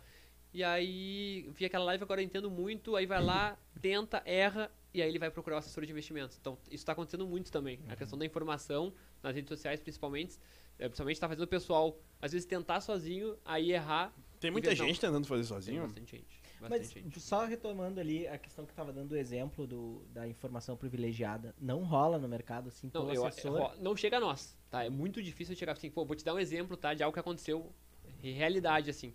Ah, quando eu tava no Bradesco ainda, cara, no Bradesco, assim, era, era diferente o formato. Hoje em dia a gente só atende os nossos clientes e tenta prospectar. No Bradesco a gente atendia todos os clientes do Bradesco do estado. Aí um dia eu tô lá, né? Eu era, nessa época eu era operador de bolsa mesmo, esse era o meu cargo lá. Cara, me liga um cara de uma agência, assim, que não era uma agência relevante, fala, olha só, tudo bem, eu queria comprar umas ações aí. Ah, beleza, fiz o cadastro dele ali. Daí ele falou assim, não, eu quero. Eu falei, ah, qual vai ser o papel, qual o valor? Ele falou, ah, eu quero comprar 3 milhões de Gerdau. Cara, ninguém liga Aham. nada e quer comprar 3 milhões de Gerdau, né? Eu falei, bom, não, tudo bem, né? Só só vou ligar na sua agência pra ver como é que tá a questão da conta e tal, se o saldo tá tudo certo, se os limites estão ok. Liguei pra gerente, falei, olha, esse cliente tal ligou, daí ela falou assim, olha, não sei, não sei o que, não sei da onde surgiu isso, ele nunca teve esse dinheiro aqui, mas realmente entrou até de hoje aqui. Pá. Beleza, aí liguei pra ele, né? Daí, pô, vamos lá, então vamos fazer a compra aqui. Daí, no bate-papo, ele me disse, não, eu tô comprando porque eu tenho uma informação de que um empresário gaúcho relevante comprou 5% da empresa. Aí ele me falou aquilo, né? Pô, eu tô aqui em Porto Alegre, no Bradesco ali, eu era um júnior ainda, era um assessor júnior. Liguei o telefone e falei pro meu, pro meu colega, né? Falei, cara, nem sabe, ligou um cara aqui, atendi ele de manhã pra comprar agora Gerdau de tarde. E ele me disse que ele tá comprando porque um cara vai comprar 5% da empresa. Eu falei, não, isso daí é. Isso não é nada. Beleza, comprei a ação do cara. Na época, cara, isso era época de. Acho que pré-impeachment, eu acho. Assim, bah, mercado desabando. Aí tinha Da tido, Dilma. tinha tido a- aquela operação Zelotes, que a Gerdau tinha Hum, é, enfim, tava envolvido e tal. E ele tava comprando o Gerdau Metalúrgica, que é Goal, né? Que é a holding, onde a família tem a grana. holding, aham. E aí, Igual 4 ou igual 3? Igual na 4, época? ele comprou. Cara, isso, isso eu tô falando de um As- papel que na as- época devia estar 75 centavos. As né, preferenciais. É. E tu Ah, não beleza. botou nada. Não, não botei nada. Caramba, quando eu nada. operava igual 4, Ah, quando eu mas operava não. igual 4 era 10, 12 reais, 16 Exatamente, que é o reais, preço que ela tá. Deve, estar agora 14, 15 reais, eu acho. Nem, nem sei, não- nunca mais olhei o papel. Mas beleza, cara, assim, ó, passou três dias, capa do, do valor econômico. A gente assinava lá. Aí Cara, tu se rasgou. ah, fulano de tal compra 5% de participação. Falei, cara, esse cara, porra. Que Informação E, e assim, foi só pra essa? terminar a história que foi muito boa, Uhum. esse cara comprou o papel num preço médio de 90 centavos, que ele comprou outras vezes depois. E ele falou pra mim assim, ó, Rodrigo, eu vou vender esse papel a 5 reais. Falei, não, tá comprando a 90 centavos. Cara, começou a subir. 1,50, 2. E eu ligava, a cada 50 centavos eu ligava, cara, vamos vender. 3 reais. Não, espera, 50. segura Cara, cinco. resumo, ele vendeu em coisa de um ano, talvez. ah, o preço médio de venda dele foi 4,80. E o cara comprou bons milhões de reais nesse papel. Então, assim, ele tinha uma informação privilegiada. ah, na época, tu comentou 3, É, então assim, vezes 4, Pois é. Na minha, 12. na minha inocência, um na minha, no meu, na minha falta de experiência ali, mas eu acabei tendo a. a, a eu fiz a coisa certa, né? Aham. Porque eu não poderia, por exemplo, se eu pego isso, essa informação, ou eu tivesse a confirmação, na verdade, dessa informação e sair falando para todos os meus clientes, aí eu tô cometendo um crime. Hum. Porque eu tô passando uma informação que eu tenho, que eu tenho certeza dela e que vai mexer no mercado. Então, naquele momento foi algo que aconteceu comigo, mas é muito difícil que isso chegue, né? Uma informação como essa do presidente num assessor. E se chegar, ele tem que tomar o cuidado de não fazer. E esse louco, será que dividiu a verba dele em várias corretoras pra não ficar na cara? Será? Esse da que foi pego agora, cara, Não. não sei, eu Não, nem não, sei. Não, não, não, exemplo. ele tem liquidez, cara. O papel Não, tem não. liquidez. É, Aí assim, dilui. não vem- aparece. Não aparece. Não. E assim, a operação dele nem vai ser pega. Por quê? Porque ele, cara, ele é um cara muito pequeno e não foi uma operação que fugiu do padrão. Ele foi Entendi. comprando ao passar dos dias. Sim, levou um ano. É, talvez né? ele também nem tinha, e assim, e agora analisando a situação, talvez ele nem tinha certeza da informação. Mas alguém pode ter comentado que talvez ouviu ali e falou, cara, quer saber? Tô aqui sem Vou fazer nada. Quer que o Opa. pai te conte como é que funciona? Papai sabe tudo. né? Quer que eu te conte? Conta, sabe? Os Ah, eu vou te contar. contar. É assim, cara. Foi tua? O- cê- não, cê- Você tem que entender uma coisa, né? E, eh, Os caras de. Não, não contamos, a gente se conheceu? Fez uma ligação. esses- Bradesco, aquela coisa. Ele me ligou um dia, nada. Esses caras que eh, trabalham em grandes empresas, tá? Vamos dizer, diretores de Gerdau, de Ambev, de, sei lá, casas ah, americanas, todos esses caras, eles têm convívio social, né? E normalmente o convívio social deles são entre eles, certo? Então como é que a coisa funciona? Nós vamos jogar golfe. Tá? Ele é da Ambev, você é da Gerdau e eu sou da Localiza. A gente tá lá dando umas tacadas, entendeu? E aí eu digo, pô, olha só, surgiu uma oportunidade para, já ouviram falar de um aplicativo chamado Uber? Então, esse aplicativo aí agora vai demandar 50% a mais de frota de carro. A gente já está projetando isso na Localiza. O que que acontece? Eu, Localiza, eu não falo pro meu parente, eu não falo pro meu primo, pro meu irmão essa informação, porque se ele compra, faz vínculo comigo, mas eu falo pra ti, que tu é da Ambev, como é que eu falei? Ele é da Ambev. Beleza, cara, tu compra e tu ganhou uma grana. Então, não fica, como a gente não tem Sim. vínculo, não aparece. Aí, quando tem um negócio bom da Ambev, nós estamos jogando, é. Ah, o cara da Localiza. O cara aquela vez. é, lembra o cara da local E aí ele a mesma coisa. Tu entendeu? É assim que funciona. Os caras vão. a- Aí a coisa. Eles não fazem mais pra si, tá ligado? Ah, eu sou da Ambev, vou, vou fazer um troço bala, então eu vou comprar ações da Ambev que vai disparar. E é chave de cadeia, tu entendeu? Eles trocam. É, até tem alguns instrumentos nas próprias empresas que não permitem isso. Ah, vai ter balanço, tem o período de silêncio, né? Quem é relevante ou de família da empresa ou relevante de cargo não pode comprar por um bom tempo antes e depois do balanço. Então tem alguns instrumentos que as próprias empre- empresas têm para evitar isso, né? Lá Vam- de vamos jogar golfe, meu. Balanço vai ser bom esse, me- esse trimestre aí. Só os caras, pra bom entendedor, minha palavra basta. Tem que Claro. entender que esses caras são muito sofisticados, meu. São caras. ah, ah, Eu, eu, Ele não eu- vai chegar aqui e te dar um cutuco aqui, ô, meu. compra. Não, não, não. Ele só, ele só vai chegar pra ti, meu. Vai dar bom. Tu já sabe o que quer dizer. É por isso que falam Entendeu? que dinheiro atrai dinheiro? P- Pode ser um, dos- um dos Sim, pontos, mas sim, eu sim. acho que eh, talvez o que explique realmente isso é que assim, ter dinheiro te traz tranquilidade para te tomar decisões, né, em momentos mais Ah, boa. complicados. Anota aí o corte que tá É. feito. Então, eu acho que tudo é questão de tranquilidade, né? Assim, eu, eu vou dar um exemplo pra ti quando a gente, quando eu resolvi sair do banco e empreender, né? Qual foi o primeiro ponto que eu pensei? Falei, cara, eu preciso ter segurança pra atuar nesse novo formato. Eu não posso sair do banco mal de grana, né? Uhum. Sem uma segurança, onde eu tenha que chegar num cliente meu de anos e botar uma faca no pescoço dele. Uhum. Se eu fizer isso, eu perdi o cara, perdi a confiança. Porque ele vai olhar pro Rodrigo e falar assim, pô não, Rodrigo, pô, cara tava no Bradesco, agora tá aqui me pressionando com uma história louca de, Uhum. de, de empreender. Não, não esquece. Então qual foi a, a preparação que eu e meu sócio tivemos? Cara, vamos estar os três preparados financeiramente pra isso. Estamos? Estamos. Pra quanto tempo? Cara, um ano. Um ano, se der tudo errado, ninguém ganhar, nós não ganhar dinheiro nenhum, a gente sobrevive. A gente sobrevive. Uhum. Então vamos lá. Eu chegava no meu cliente tranquilo. Olha, pô, minha carreira, tu acompanhou aqui assim, então tomei essa decisão por esse e esse motivo. O novo formato de atendimento é esse, esse, esse. Fiz questão de vir aqui te apresentar isso. E seria um prazer se eu pudesse, a partir de agora, continuar te atendendo e também, né, agora abranger mais áreas do teu planejamento financeiro. Pô, é diferente de chegar, cara, olha só, sair do banco, vem comigo. por- Você tá é apavorado, Tá né? apavorado. Então isso é só um exemplo de quanto Sim. o dinheiro te traz tranquilidade pra tu tomar decisões, né? Normalmente as decisões que tu toma, as piores, assim, em termos financeiros, é quando tu tá desesperado, né? Assim, e aí, aí acho que é onde vem o... O dinheiro. Eu, eu vejo esse termo, né, do dinheiro traz dinheiro, assim, é tu ter tranquilidade realmente pra tomar as decisões de maneira mais calma. Ô, ô, ô, Drigão, e é o seguinte, é, enfim, vou trazer pra, pro meu também pessoal, porque eu sou muito exemplo do cara que faz muita merda com dinheiro. Pelotão aí, cara. Mas Ah, agora é minha, Mas chegou que minha tá vez. sempre entrando pra fazer merda de novo, né? Então, Não, é que tá o problema. Ultimamente só tem saído. Não, mas eu pergunto assim, ó, eu sou um cara extremamente ansioso pra tudo na minha vida. Principalmente, então, pra, pra questão de grana, assim. Cara, existe um, não sei se esse termo, investimento a curto prazo? Ou o investimento é só a longo e médio prazo? Cara, curto prazo ele não vai ser é, um investimento, né? Assim, porque normalmente um investimento que, um investimento de curto prazo a gente entende como sendo um investimento com liquidez, né? E quando tu quer liquidez, liquidez, ou Mas não são todos investimentos. Pra ser um investimento não tem que ter liquidez? Não necessariamente. Acho que assim, ah, tem, um triplé, tem um tripé né, que, que baseia ali os investimentos e, e a liquidez ela está muito ligada também à questão da remuneração. Então, quanto mais, assim, liquidez o que, que é, né? É tornar o dinheiro, tornar a aplicação em dinheiro. É transformar ali a- Tá. o teu título, a atuação, em dinheiro. Quanto mais rápido tu consegue fazer isso. Então, quando eu quero ter muita liquidez, eu estou abrindo mão de rentabilidade. Né? Eu tenho eu, eu tenho que uh, realizar amanhã, né? Tenho que fazer uma venda amanhã de um título. Então pensa para a instituição que está te emprestando, né? Uhum.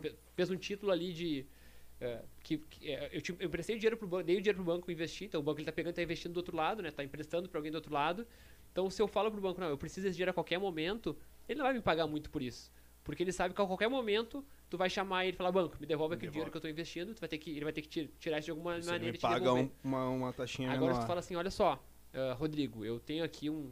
Eu, eu, posso ficar três anos com esse dinheiro no título. Fala, pô, três anos eu consigo pegar esse dinheiro dele e rodar por muita ah, gente, ganhar muito dinheiro lógico, emprestando claro. na outra ponta.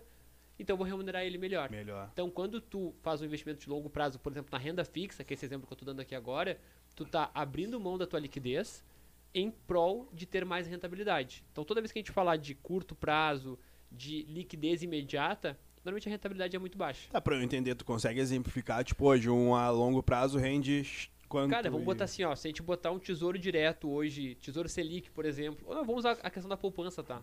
A gente falou agora, a poupança ela vai te render Uh, a poupança por... é a longo prazo. É. A poupança é um investimento ela a longo prazo. Não, ela tem prazo. liquidez, né? Ela pode ser liquidez, de curto prazo. Né? Então, assim, ela, tu pode resgatar ela a qualquer momento. Né? Tá, ela rende. Ela rende então, Zero, 70%, 70%, é, da 70 da Selic, vai estar ali 4 e pouco, então eu conseguiria um CDB, não, vamos lá, um CDB de 5 anos a 12% ao ano. Há 5 anos, tu diz, eu não posso mexer nesse dinheiro cinco durante 5 anos. Dinheiro, mas eu vou te dar 12% todo ao ano. Ao ano.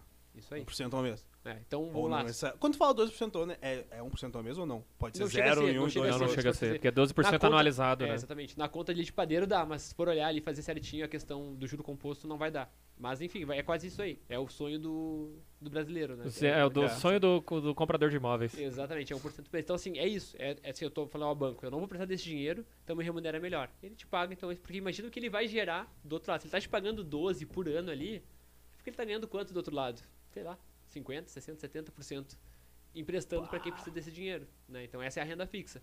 Né? Quem tem dinheiro sobrando, bota no banco, bota na instituição financeira, ela pega esse, ele pega esse dinheiro e do outro lado ele empresta para quem precisa, cobrando muito mais do que ele te paga. Esse é o chamado spread bancário. É o que o banco ganha por uh, investir o teu dinheiro e do outro lado emprestar para alguém. E o Bradesco é um dos que menos remunera, porque como eles têm muita capilaridade, né, muita gente, muita gente de baixa renda, renda média, hum tem muita gente com dinheiro na, na poupança, entendeu? Lembra que eu falei do tripé? Aqui entra o outro, o outro, a outra perna, que é a questão do risco. Então, assim, quando eu invisto meu dinheiro no Bradesco, ele vai me pagar um valor X de rentabilidade. O Bradesco é um risco baixo. Ele, é um risco baixo, é exatamente. Um risco baixo. Agora, se eu for num banco, sei lá, a Gibank, que é um banco aqui de Porto Alegre, né? Uhum. Que é nosso vizinho aqui. E vou pegar o mesmo título, mesmo prazo, mesmo título, ele vai ter que me pagar mais. Por quê? Porque risco. o risco dele é maior, né? Então, Uh, aí é, é, aquela questão do tripé, é a rentabilidade, é o risco e a, o prazo, né, a liquidez. Então, Mas hoje a renda fixa ela tem fundo, de garanti fundo garantidor de crédito, né? Tá em quanto? Ele, ele é 250 mil por, por CPF e por instituição, é, é, limitados a um milhão de reais. Então, ah, limitados a um milhão. Limitação, limitação. Que essa que limitação era novidade, né? Essa é, é novidade, é novidade, foi, foi essa limitação. O que a gente está falando aqui? Uh, que o investidor, quando ele investe num banco, ele tem garantido até 250 mil reais né, por banco. Uhum. Se o banco quebrar, quebrar. esse dinheiro volta para ele. Uhum. Né? Então é um, é um, instrumento chamado Fundo Garantidor de Crédito, que é um instrumento privado que os próprios bancos uh, mantêm para garantir a segurança a do. É uma pólice de seguro. Para chamar a gente. Para chamar a tá gente, tô seguro. Uhum. Cara, os últimos, os últimos casos que tiveram, isso antigamente demorava às vezes anos para pagar. Os últimos casos foi coisa de 45 dias. 40 dias eles já pagaram. Então é, é, uma coisa que a gente, por exemplo, oferece para os clientes. Então, ó, a pergunta que tu me fez pô, como é que tu tira um cara da segurança de um banco, do bancão, para investir comigo, uhum. né? Eu vou lá, mostro para ele, olha, dentro, identifico que o perfil dele é um perfil conservador, por exemplo, então hoje o dinheiro dele está no CDB do Bradesco. Eu falo assim, não, vem para cá, coloca no mesmo CDB, mesmo ativo, mesma segurança, custodiado no mesmo lugar, só que de bancos menores, que vão te remunerar melhor, porque eles têm um risco maior, mas ainda assim, vamos tomar um cuidado aqui para botar 200 mil no máximo em cada banco, porque com a rentabilidade vai bater os 250. Sim, e se qualquer um desses bancos menores quebrarem, teu dinheiro está garantido. E a tua rentabilidade também. Pô, né? O Trouxe fundo cara. garantidor de crédito uh, garante a rentabilidade também. Também, até 250 mil. Então, assim, tu não Ah, pode, né? então por isso você bota aplicar 200 pra, pra ir chegando, aí, tem que ter entendi. esse cuidado do cálculo de quanto vai, vai remunerar no Pelo período para que Que tu tenha legal, segurança legal. também. Ah, que legal. Pô, prestando atenção que fazendo um monte de conta já na cabeça aqui. Vou te ligar amanhã. E o... Vou falar, preciso mesmo. Vamos entrar num outro assunto que é concorrente, a gente falou do, das startups, bancos digitais, enfim. E as criptomoedas, quanto elas estão concorrendo As com famosas. vocês? Elas ah, são ativos também de vocês hoje? Hoje, hoje elas já estão presentes no nosso mercado. Uhum. né? O que acontece? O, o- as cripto, os criptoativos hoje no Brasil eles não têm uma regulamentação ainda. Então, assim, eu hoje, através do meu escritório, eu não posso diretamente dar acesso aos investidores às criptomoedas. Não pode comprar Bitcoin através da gente e nenhuma instituição do Brasil pode isso. Então, de que maneira é feito? Né? Quem hoje compra Bitcoin utiliza as, as corretoras ah, americanas ou, enfim, eh, europeias para fazer a compra do- desses ativos. Porém, hoje já tem instrumentos no mercado tradicional, que é esse que a gente atua, que possibilitam acesso a criptoativos. Que instrumentos são esses? Fundos de investimentos, que tem na carteira uma parte em criptoativos. Né? Existe um outro instrumento que são ETFs, né? que isso são cestas de ativos. Então, pensa que, por exemplo, tem um ETF que ele é da Bolsa Brasileira. Então, ele tem lá todos os ativos da Bolsa Brasileira. Em vez de comprar um de cada um, tu está comprando um só ativo que tem eles todos dentro. Então, hoje tem um ETF de criptoativos, que é uma, é um- uma bolsa também, um- desculpa, é uma cesta de criptoativos. Então tem o Bitcoin, tem o Ethereum, tem todos eles ali dentro. Então, por exemplo, eu hoje, Rodrigo, eu já tô- eu tenho já criptoativos na minha carteira, mas eu respeito o limite máximo de 3%. Então, do meu patrimônio total que eu tenho hoje investido, 3%, no máximo eu coloco ali. O que quer dizer 3% no máximo? Quer dizer que se eu botei 3% e eu tô com 5, eu vendo 2 e volto para meus 3%, né? E ao mesmo tempo, se daqui a pouco eu tô com 1% de tanto que caiu, eu posso eventualmente aumentar para voltar para os voltar 3%. Então, é um rebalanceamento, uma diversificação que tu vai fazendo para tu, de repente, aproveitar. Por, por que 3%, né? No meu caso, assim, a gente costuma também eh, de 3 a 5 para os nossos clientes. Porque é algo que, eventualmente, se der um grande problema e, enfim, desvalorizar muito, não vai ter um impacto tão grande na tua carteira. Agora, se der certo, ele vai sim ajudar a puxar para cima. Então, ele tem um potencial de valorização, já se provou né, ao longo do tempo, gigantesco. Eh, Então, assim, quem quer participar disso, a gente consegue, através do mercado regulado no país, ter acesso. Né? Então, eh, mas assim, eu vejo hoje os criptoativos ainda muito voltados àquela questão que eu falei antes, do enriquecimento diário. Eu quero agora aproveitar para ficar rico, porque muita gente ficou, Ficou. rico com, com Bitcoin, e eu agora acho que a- a- o momento é agora de novo. E aí eh, Ah, é? costuma acontecer os problemas, né? Mas tu disse ficou no passado. Hoje em dia tu não fica mais rico. Não, acho que fica. Acho que tem condições de ficar sim, mas, as- mas aquela coisa. Nunca vai ser igual o cara que comprou no começo lá atrás. Então, eh, dos níveis O históricos. Pioneirismo, né? né, Cara, dos níveis históricos que bateram, a gente já tá bem atrás, né, do que já foi a máxima. Então, assim, tem potencial aí de tu, sei lá, fazer duas, três, quatro, cinco vezes o teu, o teu patrimônio, o patrimônio investido nisso num curto espaço de tempo. Mas é garantido? Eh, o que que nos faz crer que realmente isso vai acontecer? Então, eh, E tem uma agência reguladora já pra criptomoeda? Cara, quebrar, o cara sumir com o meu dinheiro. a ideia, é, a ideia, a ideia do criptoativo na base dele é que tenha assim, o mínimo possível Possível de de, burocracia, né, de, de burocracia ou de regras que, Uhum. que limitem ela, mas ao mesmo tempo o mercado ele busca fazer isso para conseguir colocar dentro de, de instrumentos tradicionais, né, como é o caso dos fundos. Então hoje eu acredito sim, eu acho que para alguém que tem um perfil né, assim, de moderado para arrojado, faz sentido ah, colocar criptoativos, ao meu ver, nesse, nesse formato onde um fundo está comprando, porque eu não tenho conhecimento, por exemplo, eu não tenho conhecimento a fundo, até quando, gente, quando teve a chamada do podcast, vamos falar de investimentos, né? Eh, sei lá, criptoativos, eu falei, pá, não sou um cara, não sou um cara pra Tu falar não de, sabe, mas vou chamar o próximo convidado aqui. A gente vai fazer uma mesa redonda. de cripto, então assim, acredito sim que, que faz sentido ter, mas eu ainda me sinto mais seguro usando os, ah, assim, ah, o formato que eu tô acostumado, que são fundos, que são os ETFs. Então eu não me sinto seguro de entrar lá numa, numa corretora americana, comprar o ativo, aí deixar ele guardado com uma senha que se eu perder já era, ou botar ele num token, que aí eu tenho que guardar esse token. Cara, pra mim isso é, é algo fora do que eu tô acostumado. Então, se eu não conheço, ou se eu desconheço, eu tento buscar ele de alguma maneira que esteja mais sobre o meu domínio. E é o que eu recomendo, eu acabo recomendando pros clientes que eu, que eu atendo. Maior- Esses fundos, maior- eles estão só nas principais moedas? eles estão. Bitcoin, Ethereum, esses ou ela Por já tá também arriscando lembrar em agora. Não, eles que pegam as podem coisas explodir. menores. Porque, por exemplo, o ETF o, é o Hash 11, né? A sigla dele na bolsa é Hash 11. Se eu não me engano, são oito criptoativos. Então, assim, normalmente a gente conhece três ou quatro. Se tem Isso. oito é porque tem uns menorzinhos, né? Uhum. Bem, bem pequena quantidade, assim. Normalmente o maior é Bitcoin e Ethereum. E os outros ali, menores quantidades. É o maior problema que eu vejo a respeito das criptomoedas, que talvez não esteja tão, tão em voga agora, mas é que foi campo fértil para esquemas de pirâmide, né, meu? Totalmente. Um campo muito fértil para esquemas de pirâmide, justamente por ter muito desconhecimento. Né? Então, os, os espertões aí de plantão, o que, que eles falavam? Cara, olha, me dá o teu dinheiro que eu vou investir em criptoativos. Ok? Se fosse um procedimento normal, é, parecido com o que eu se, se daria numa corretora, eu vou pegar o teu dinheiro, ele entra numa conta, eu compro a moeda e te dou a moeda. Ok?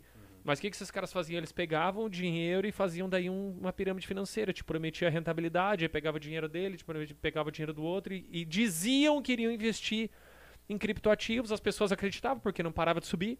né? Então, pô, acho que só aqui na- no esquema que deu em Novo Hamburgo, aqui nós estamos falando de 500 milhões que os caras pegaram. Chegou até um bilhão. Negócio absurdo, cara. Mas E- hoje tu perde pra esse público? O cara que. Ah, Cara, assim. É porque os caras prometem demais, gente- meu. Os caras são gente- bons de lábia. isso, isso, a gente isso. teve casos de perder, assim, não, não, não são perdas relevantes, tá? Mas assim, a gente perde, assim, teve casos, assim, teve um caso bem específico de um cliente nosso que ele tirou dinheiro lá do escritório, assim, é, ele assim, era um cliente que já vinha de relacionamento do Bradesco, então ele sempre gostou muito dessa questão do, do risco realmente. E aí ele, eh, em determinado momento, ele pegou e tirou, sabe, fez um saque grande assim, e falou, cara, não, a rentabilidade de vocês tá, não tá boa, e tava boa a rentabilidade para o mercado né, padrão, na- normal, não, a rentabilidade não tá boa aí, né? Tem uma empresa em Novo Hamburgo que tá me pagando tanto, tal, tal, vou tirar. A gente fez o alerta pra ele, a gente chegou a ir lá presencialmente, porque a gente tinha essa intimidade. Cara, esquece, aqui não tem, eu conheço os caras, né? Já tô aí um ano com eles. Cara, adivinha o que aconteceu? O cara perdeu tudo. E essa questão da das pirâmides, principalmente, né? Assim, primeiro, né? Eles usam da questão do, do- do desconhecido mesmo. Então, assim, ah, tu tá vendo Bitcoin em tudo que é lugar, né? Rede social, é jornal, é revista, mas tu não sabe efetivamente como funciona, como é que tu, como eu falei agora, eu não sei como é que funciona a compra lá de um Bitcoin, quanto é que tu paga de corretagem, né? Qual que é a segurança disso? Então, é, aqui é a falta de conhecimento das pessoas. A vontade de ganhar, né? Que é absurda, aquela questão de ficar rico. todo Ganância, dia, meu, uma vez, a ganância. Ganância é foda. ah, aí tu, aquela coisa, né? Todo mundo só conta suas vitórias, né? Uma coisa que eu, assim, isso também, eu fiz alguns estudos, né? Nessa, nessa pirâmide específica da, lá de Novo Hamburgo, eu moro em Dois Irmãos hoje, né? Então, eu, Uhum. muita gente chegou até mim ah, me perguntando, "Ó, Rodrigo, o que que tu acha disso? E pra todos eu falei a mesma coisa. Tu quer, tu tem uma vontade muito grande de participar disso, cara, coloca um dinheiro ali que não faz falta pra ti. Sei lá, pra alguns mil reais, pra alguns quinhentos, pra alguns dois mil reais. E porque assim, se amanhã tu acordar e esse dinheiro não existir mais, já era. Errou e, e a coisa vai. Só que o que eu vejo, o que que eu pude perceber depois, assim, o cara quando ele perde, ele não conta pro cara. Quando ele ganha, ele vai no churrasco, cara. Churrasco aqui, cara, seguinte, ó. Ah, botei lá nos caras de Novo Hamburgo. É, Porra, por isso que o Ramon é que pagou o churrasco hoje aqui. era. 20% ao mês, sei lá quanto é que eles pagavam, o cara conta. Então tá ganhando, ele tá contando. Quando ele perde, qual que é o- a desculpa dele? Não, eu tirei o. Ah, o que eu botei lá, eu tirei, eu perdi só a rentabilidade. Não, eu saí antes. É sempre assim. Dificilmente tu vai ter um cara Não conta, que né? perdeu dinheiro com pirâmide que vai te falar, cara, vai, eu perdi. São ainda mais que com tem essa pirâmide, humildade, né? que tem essa. Normalmente o cara que, que fala isso realmente é o cara que realmente já não tinha muito dinheiro e perdeu tudo. Aí a gente vê aquelas coisas, história triste que a gente vê na TV. Agora o nosso amigo ali, o cara que foi lá e botou no churrasco, nos disse, cara, eu tô ganhando. Quando ele perde, tu pergunta pra ele, eu sei de gente que perdeu, e eu perguntei, o cara falou, não, mas aí tu vê, eu saí Veja antes. bem, veja bem. Eu, não, eu, eu só deixei a rentabilidade principal, eu tirei, cara, perdeu dinheiro, só que não conta. Sim. E aí isso, ah, eu, na- ao meu ver, né, faz com que ali na frente, quando surgir uma nova, a impressão que o pessoal tem assim, não, eu só conheci gente que ganhou, ninguém perdeu, então eu vou entrar. E aí, Esse é a maior, Hum, esse é entendi. maior, vamos dizer assim, cara, é, esses caras que operam pirâmides é um crime sem violência, tu entendeu? Você não foi ah, de nenhuma forma ameaçado a dar o dinheiro pro cara, tu entendeu? Aí pesa o fato de que você foi ganancioso, tudo isso pesa também, e a maioria das pessoas nem sequer fazem a denúncia. Então, meu, é campo fértil pra ir atra- um atrás do outro e os caras daqui a um pouco reinventam uma nova pirâmide e vamos tudo de novo, tu entendeu? E é sempre os mesmos, se tu for, for olhar, assim, Ah, os eu... caras. Nessa de Novo Hamburgo foi engraçado porque teve um cara que, que foi preso que eu conhecia no Bradesco e na época ele era, já era piramideiro. Então, assim, quando eu olhei, falei, cara, um dia ia acontecer. Mas a, pirâmide ela é errada. Não existe uma pirâmide boa, certo? não existe. Não, existe. não existe. ela- Falou ela se- pirâmide, é- ela não tem como não ser pejorativa. Alguém vai perder, em algum momento vai perder, né? Assim, Mas isso. Não, é porque a, não, é que, a- não, não, é que a estrutura da pirâmide, só pra explicar, o que que acontece? Qual é o problema? O problema é que aquela, aquele esquema financeiro, ele só funciona porque pessoas novas entrando estão botando dinheiro e remunerando quem entrou antes. Entendi. Qual é o problema? Uma hora para de entrar gente nova. Aí? Aí desaba tudo. Sabe? Então, e na realidade, o que, que os caras fazem? Eles criam um painel, uma conta digital, e você acessa a tua conta digital, o número tá lá. Mas aquele número é um, só um número, entendeu? Eu posso muito bem pegar um- uma planilha do, do Excel e dizer, olha, Thiago, tu tem 500 mil reais comigo, boto 500 mil reais na planilha do Excel e te mando. Tu tem 500 mil reais? Não, tu tem uma planilha escrito 500 mil reais. É mais ou menos isso, entendeu? É mais ou menos isso. É isso, isso que os aí, caras exatamente. fazem, sabe? exatamente. Então, aí, só que daí os caras se envolvem, né, meu? Porque o envolvimento é, é- é muito forte. É até emocional. É né? envolvimento emocional, e aí o cara pega o dinheiro e não, não quer contar pra mulher, não quer contar pro pai, não quer contar pra mãe. Então daí os caras não denunciam. Então aí não tem gente denunciando, e quando denunciam, ah, pô, você foi ganancioso, ninguém te ameaçou, ninguém morreu, não tem cadáver, então, ah, até a gente investigar esses Já caras. coisa. E quando prende, os caras ficam, sei lá, alguns meses na cadeia e tchau. E quando vê, já estão Já pensando tão em com outra. Já estão em outra já. Criou uma pirâmide da cadeia, inclusive. Exatamente. Eles mesmos montaram lá já. É. Aí os caras pegam essa grana, já vão. Porque o dinheiro que entrou, meu, os caras já vão desovando, né? Já transforma em Bitcoin, já transforma em dinheiro, Carro, compra joia. gado, carro, joia, já, ó, espalha. Espalha. Aí quando os caras são presos, ah, pega o cara com dois, três carros importados Tem que nada no não representa nada, tem nada no nome dele, já era. Já era. Já era. Ô, Rodrigo, tu, até o Elton falou, nada a ver com o assunto mas ele falou ali em painel e quando a gente, né, essa semana, ah, a gente tem o papo lá com o Rodrigo. Fim de semana eu tirei pra assistir de novo, porque eu acho um baita filme, o Lobo de Wall Street. Legal. Cara, o que, que é aquela loucura da. ah, Isso não, não existe mais. Tipo, o que, que aqueles caras gritando dentro da bolsa de valores, que era uma loucura, os caras, tipo, esgoelado, um gritando mais que o outro. Que, que, que, Cara, esse é o desenho isso? daquilo que a gente falou antes, do que é a bolsa de valores. Né? Então aquilo ali, na verdade, nada mais era do que hoje os nossos celulares ou nossos computadores, onde a gente dá uma ordem de compra. Na verdade, naquela época, Ah, a é gente porque dava ordem para o operador, né? e Hum. esse operador estava lá presencialmente, negociando com outros operadores numa gritaria. Então, assim, eu tinha uma oferta, o cara queria comprar, a gente tinha que conversar, era todo mundo junto.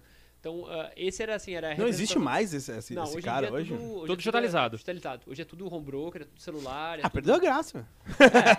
Na minha época, até, ainda o futuro ainda era, mas depois não é mais. Não, já- já passou, Depois já- que já juntou foi. até, nem futuro é Já mais. era. Eu não vivi essa época, assim, mas era muito engraçado quando a gente ia na, na época de Bradesco, a gente ia falar com os- o pessoal mais sênior, assim, e eles viveram isso, cara, e realmente eles falavam que, assim, era histórias e histórias malucas, assim.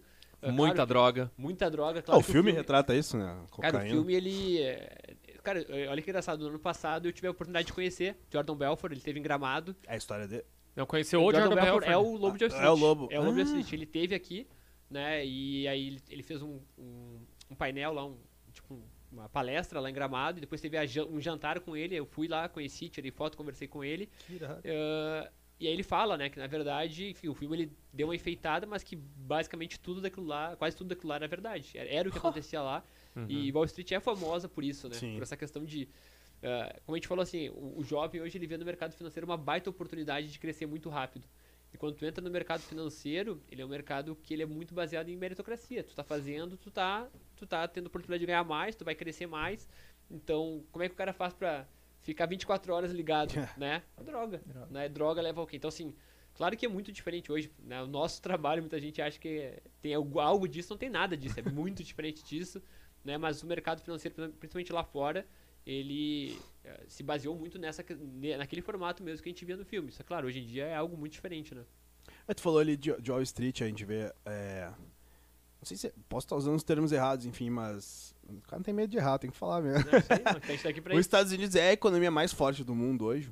É, assim, é, segue sendo. Tá, né? a gente ouve muito falar da China. Vai chegar um dia que alguém vai passar os Estados Unidos? É possível isso? Cara, Minha opinião é não. eu também acho que não. Pensa quem é que imprime o dinheiro que mais. Eu quem- ia dizer quem- quem justamente tem- isso. Quem tem impressora? Quem Tá, tem mas, o- impressora? mas, por exemplo, o euro não vale mais que o, Que o dólar hoje? Não, moeda ainda padrão mundial é dólar. A dólar. Tudo em dólar. Tá, o padrão assim, mas tipo, se eu for comprar um euro, Não, ele é mais em, caro. em relação ao, Ao real, real. sim. Então, Ah, assim, hoje um, É. um dólar vale mais do que o, É, é que a grande questão do moeda. dólar, cara, é o seguinte: todo é negociado em dólar. Todas as commodities do mundo são negociadas em dólar. Petróleo é dólar. Ninguém não vai chegar aí. Não, Entendeu? Então, tu, tu tem, tu tem a impressora disso. Tu então, tem impressora disso. Olha o, que, é. os- olha que os Estados Unidos imprimiu de dinheiro agora na crise. Então, assim, Foi quanto? Sim. 6 tri, né? Nossa, 6 trilhões de dólares. Assim, Cara, é tem impressora lá. Com todo mundo. Play. Ô, meu, com todo mundo. Então, eu acho muito difícil que isso, que isso venha acontecer. Claro, a gente vê a China cada vez mais relevante, né? Uhum. Até pelo tamanho, por quantidade de gente, por tudo mais.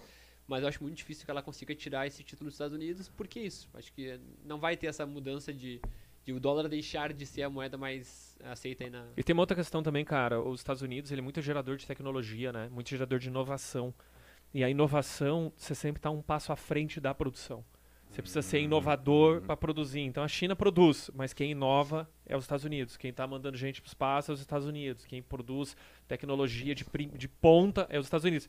Pode ser que no dia seguinte a China já está fazendo, mas quem fez primeiro foi os Mais Estados Unidos. barato, mas. E o pioneiro sempre vai. o pioneiro sempre está na frente, entendeu? E, e essa questão que a gente falou, enfim, falou do euro ali, economica, economicamente falando, o, o bloco, esses blocos econômicos são importantes porque, porque já veio, agora tu vê um movimento de países saindo, a Inglaterra, né? Saiu do, do- Assim.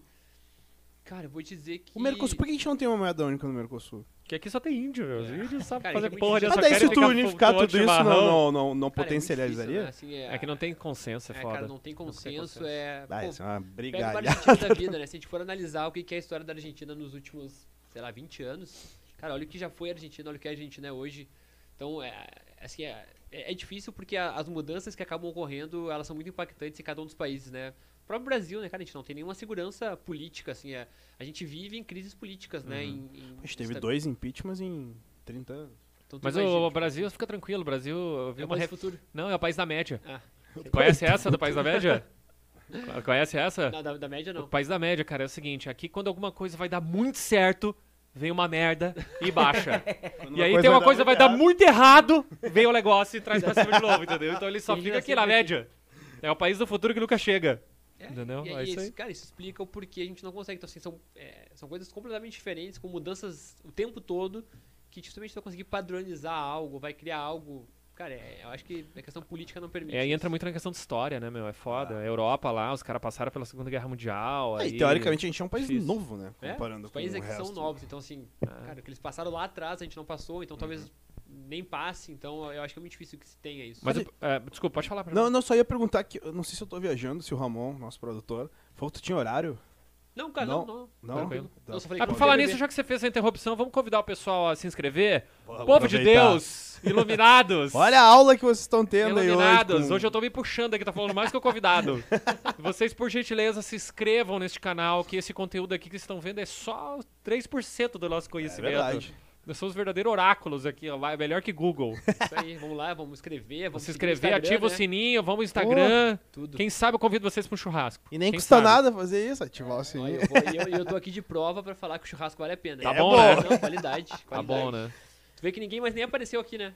Eu tô, É. preocup- eu- tô até preocupado, cara. Eu tô com uma fome aqui, os caras. Não sei se acabou, se eles não estão vindo aí. Você acredita que uma das coisas que eu tava mais queimando fusível, assim, fosfato mesmo, era compreender como essa emissão de moeda, ela impacta os mercados globais, tá ligado? Porque na realidade é uma geração de inflação, né? É.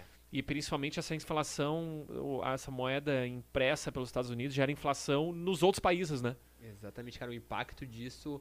Qu- Quando a gente para pra pensar, assim, cara, é realmente algo que é difícil de medir, né? Assim, Uhum.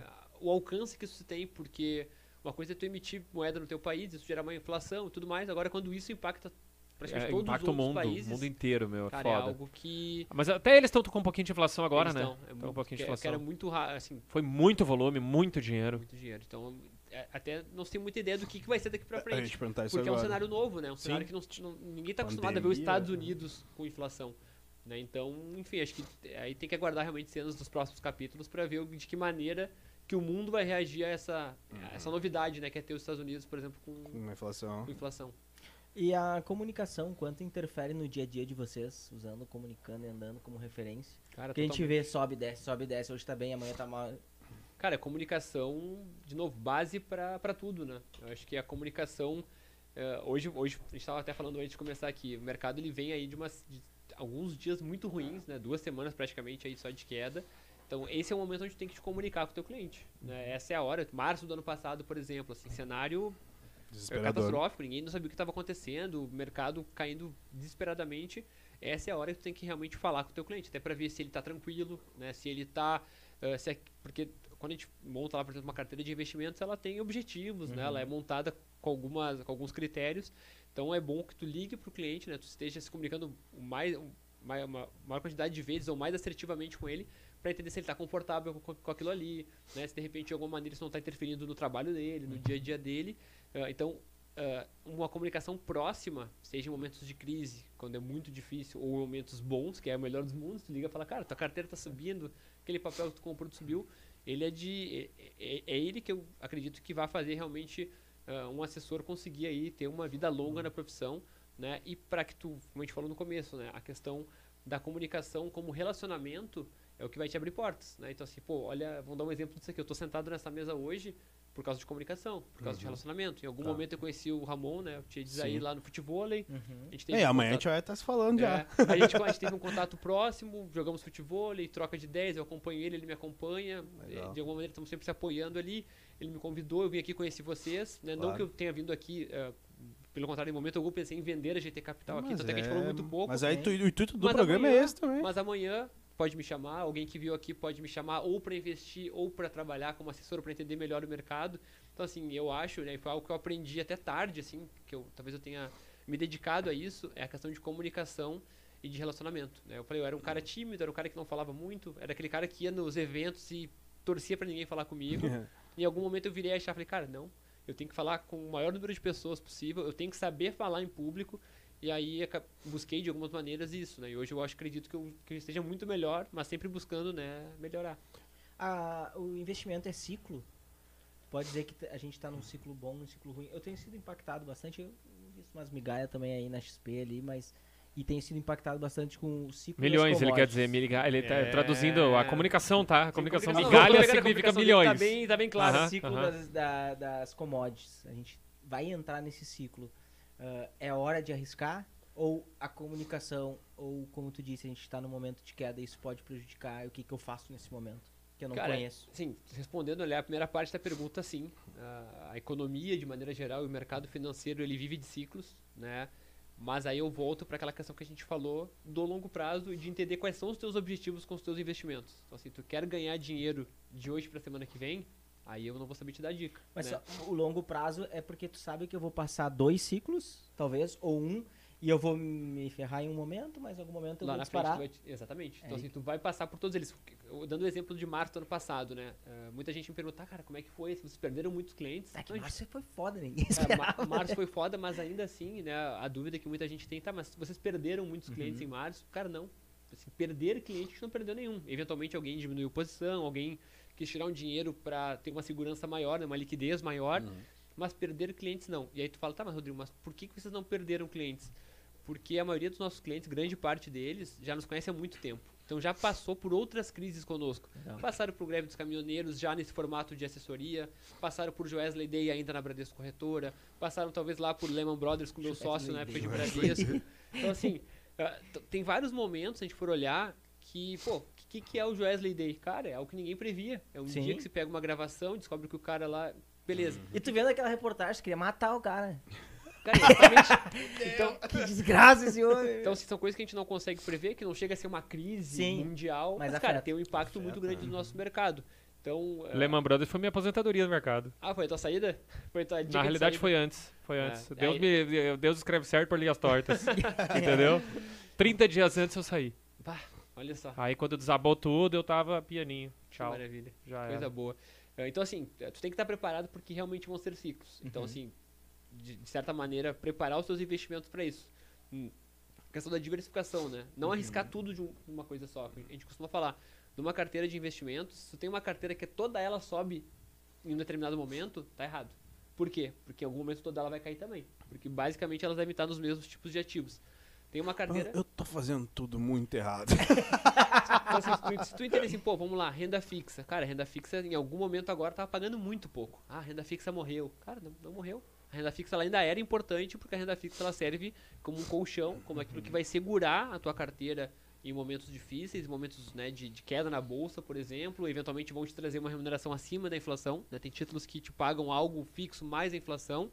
E tu vai ter uma outra parte que tu vai diversificar. Vai botar na bolsa, vai botar em criptoativos, vai botar em fundos que misturam ali alguns tipos de investimentos.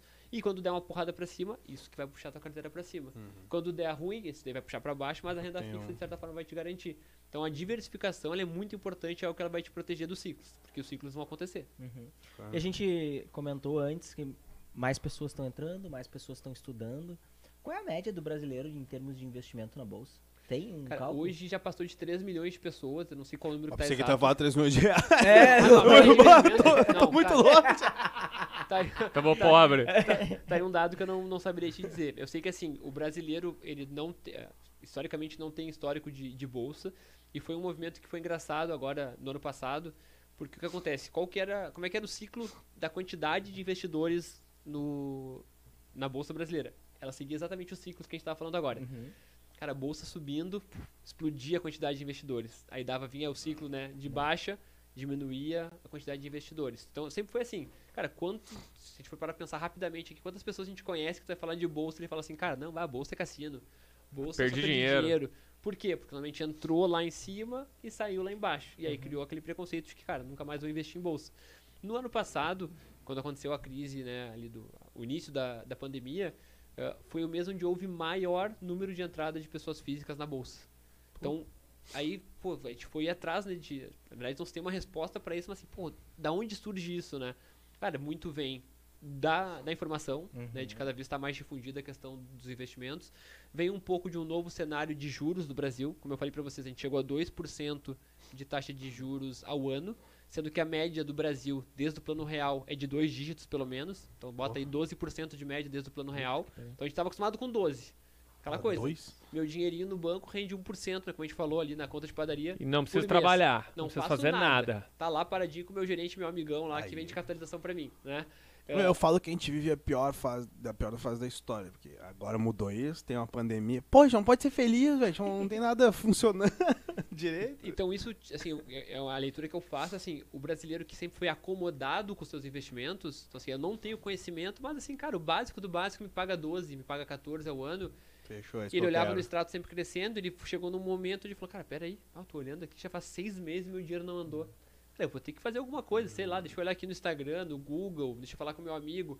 E, e hoje acabou... tem, né? O Google, tem o Instagram. É, tem o Instagram, tem exatamente. Aí, pô, muita gente, assim, eu sempre falo, tem a parte ruim, claro, das redes sociais, é. mas tem a, parte boa, Sabe que é a parte da informação que te, que te ajuda. Pô, comprem no momento de crise, comprem no momento onde está todo mundo vendendo.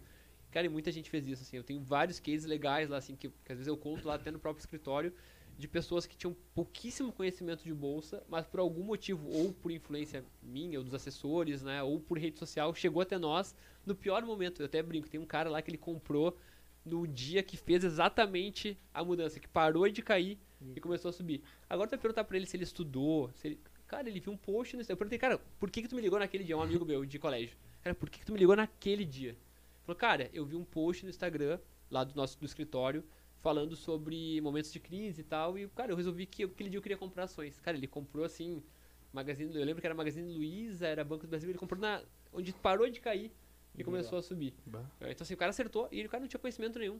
Né? Mas a, a informação a chegou, chegou nele de maneira positiva, ele buscou uhum. um, alguém do, do ciclo dele que tinha conhecimento Timing, né, meu? Bah, o timing exato. Tu falou 3 milhões de pessoas hoje na bolsa? Mais de 3 milhões de CPF. Só que assim, isso é nada. nada? Perto do, é, hum, perto do que é hoje os Estados Unidos, por exemplo, não é nada. Não é Tem quantos uh, os habitantes hoje também? 220, 215? É, um pouquinho menos de meio, 1.2 aí, talvez. É, é, é ridículo, né? Sim, é, é muito pouco mesmo, não tem muito cara, mas ainda. na pandemia, tu via esses grandes caras que estouraram aí no, no segmento, o Thiago Negro da vida, ali eles potencializaram a informação, né? Chegou em muita gente que tinha, como eu comentei, umas migalhas e viu que talvez ali seja uma solução, né? Cara, acho que é, juntou tudo isso, né? a informação no momento onde o brasileiro saiu daquela zona de conforto no que diz respeito aos investimentos deles. Legal. E aí ele se mexeu. E aí, claro, aí, pô, a gente já tem hoje estruturas, né? Eu sempre cito, né, a Guide onde a gente está, mas a própria XP, que é a maior do país hoje independente, investindo muito em informação, investindo muito em formação também, que é a base histórica da, da XP, por exemplo. Uh, para que chegue mais informações nesse cara, esse cara busque lá os profissionais que vão ajudar. Então acho que tudo isso contribuiu para que a gente saísse de menos de 500 mil para mais de 3 milhões. Cara, esse número até deve estar defasado, tá? Talvez a gente já esteja liberando 5 milhões de CPF, que é algo muito baixo para tamanho da nossa população, mas para níveis históricos, cara, é de se comemorar mesmo, porque é muito, assim, é, é algo muito relevante. Mas a Bolsa de Valores brasileira ela ainda é muito incipiente, cara. Muito. Ela tem Sim, valor muito baixo. Ela não, no meu ponto de vista, ela não faz jus à sua origem e, e ao seu propósito inicial, que é financiar as empresas brasileiras. Porque o cara é muito pouco dinheiro. Acho que o que? A, a, a- a- acho que a, Apple vale, mais. muito mais do que toda a Bolsa brasileira. Junta, junta o valor de mercado de todos, todas, incluindo as empresas, Petrobras, Vale, Ambev, junta tudo, Vale. a Apple vale aí mais. Vale mais.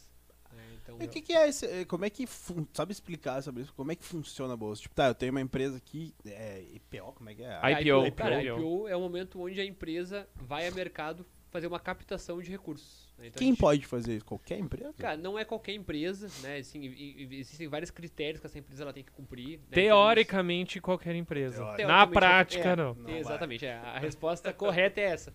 Mas assim, isso envolve, enfim, tu abrir teus números num padrão, né? Demonstrar teus números num padrão determinado. É tu, né? É fazer sentido, até assim, pro investidor que tá na outra ponta, ah, comprar a tua empresa, porque o que, que o cara tá fazendo quando ele vai IPO, né? Ele tá pegando uma parte da, da sociedade, das ações dessa empresa e possibilitando que todos nós tenhamos acesso, né? Esse é o mercado primário, esse dinheiro vai sair do nosso bolso e vai para o, para o caixa da empresa, para ele fazer o que ele quiser. Às vezes é para um sócio relevante sair, às vezes é para pegar esse dinheiro e O cara- investir em Abrir na- a, empresa dele na bolsa, o IPO, não significa que ele tá bem. Ou ele chegou num patamar Cara, de um assim, nível tá bom. ele, tem que meu? tá- ele tem que ter bons números para apresentar o case senão dele ninguém vai- mercado. vai Senão- nele. É que tudo depende da estratégia, né? Se for um Mas se o cara for bom de comunicação, ele não pode fazer uma estratégia de comunicação e entrar lá? Cara, ele tem que ser bom de comunicação, ele tem que ter uma série. É, assim, ele tem que ter algo Tipo, que se ele se vender muito bem. É, É, do tipo assim, por exemplo, faça uma aposta. Se for a É. Nubank abrindo capital, mesmo dando prejuízo, vai arrecadar, vai dar. entendeu? É isso. Por quê? Essa é Por causa da. é, Tá, na- tá no pipeline da estratégia É. deles. É assim que eles se venderam. Então daí roda. Uhum. Agora, se for uma empresa tradicional, isso não acontece, meu. Ninguém vai comprar. Entendi. Exatamente. Então, assim, na, na, na teoria, teria que ter bons números, tinha que ser um case validado. Mas a gente teve casos no Brasil, pô, pega as empresas, né, X lá na, na época do, do Ike Batista, ele basicamente vendia Ikezão. projetos, vendedor projetos de PowerPoint. voltados, é, voltados a, a parte de commodities, que estava no ciclo de alta de commodities. Tinha um apoio, né, de quem estava comandando o país, eh, que ajuda a impulsionar, então tu está sendo visto do lado do presidente, está sendo visto Uhum. do lado dos ministros, né, tu Passa tem uma credibilidade. Tu tem uma boa comunicação, inegavelmente, tu tem uma Uhum. baita de uma comunicação, tu é influente, ah, tu consegue vender. Né? Mesmo não tendo aí nos números para demonstrar, mas tu monta todo um PowerPoint. Pior que o tá sendo problema do. Eike, cara, foi o excesso, né? Porque aquele porto de Açu que ele construiu no Rio de Janeiro meu, é uma superpotência. né? Cara Se ele tivesse feito só o porto de Açu, meu, Deu. deu. É foi a ganância. Eu. É. Ah, não, mas daí eu tenho que fazer a OGX, eu tenho que fazer a MMX, eu tenho que fazer todos os X e tal, tal, tal, tal, tal. Se eu tivesse feito só o Porto de Açu, ele ia continuar sendo bilionário. Foi. Abrir Feliz da capital vida. É E a o próxima cara- moda? Porque a gente vê um monte de empresa, ah, porque eu quero fazer isso, pra abrir capital. Quero Cara, seria isso. legal se o nosso mercado atingisse um nível de maturidade que permitisse isso. Estados Unidos hoje todo mundo abre capital. Sim, né? Só que, claro, vamos lá, desde a base, né? Sim. O, a criança americana não tem uma poupança, ela tem ações. Bah, O adolescente americano, ele tem ações para a sua faculdade e as coisas vão indo. Então, vamos lá, como a gente falou, o que, que adianta eu ter né, o comunicando É porque lá não, não existe renda fixa, tá? É. Então É, tu vai, não tem, tem, é não só tem renda fixa. Então, Então, ou tu vai que pra ações. legal se nós conseguíssemos lá o, a- o grupo comunicando e andando um dia, abrir capital ah, no nosso mercado. Com apoio da GT, Com GT da Capital. GT. Capital vai fazer a intermediação. Já gostei, já gostei. Aí, pra Não, não, não, tá fechado, tá fechado, tá fechado. Ah, imagina que legal que a gente pudesse fazer isso, mas assim, não adianta a gente fazer isso para um mercado de 3 ou 4 milhões de pessoas. Uhum. Teria que ser um mercado de 100 milhões de pessoas, metade da população brasileira investindo em bolsa, teria espaço para Sim. teria conhecimento para analisar o case, falar, cara, esse case aqui para em pé, vou, vou botar essa grana lá. Então, ah, e cara, a gente não tá falando de nada assim, Aqui nós não é uma loucura isso que eu tô falando. Tu comentou 3 milhões, em 1,5%, 1,2% da, da população dos Estados Unidos é quanto? Cara, é muito, eu, eu sabe, também Ah, não é. saberia te dizer assim. Passa de sou- dois dígitos, com é, certeza. passa de dois dígitos com 20, certeza. 30%, com certeza. Só, assim, uma, algo que, que a gente costuma falar sempre do nosso mercado específico, tá? Do, da assessoria de investimentos. Hoje, É um dado atualizado e deve estar em torno de uns 7 a 8% do, dos investimentos hoje estão na mão né, de corretoras ou de assessores. Uhum. Os outros 90 e poucos vêm do, estão em bancos ainda. Estados Unidos é o contrário. 90 e poucos por Corretor. cento estão na mão de assessores, dos financial advisors, e o restante, para completar 100, estão nos bancos. Então o banco hoje nos Estados Unidos ele não é mais para investir. O banco é para banking, para pagar uma conta, para receber um talo, sei lá. Empréstimo também, Um muito empréstimo. É, empréstimo, que é muito claro. e o brasileiro ainda vê o banco como um, um local de de investimento. é, isso aí. Isso, isso tá mudando, tá? Assim, esse número que eu te trouxe faz muito tempo que eu não vejo ele ser atualizado, mas se for olhar hoje, eh, e até se a gente fizer um corte hoje na parte de clientes private, por exemplo, clientes de maior poder aquisitivo, já está muito maior na mão dos assessores do que efetivamente nos bancos.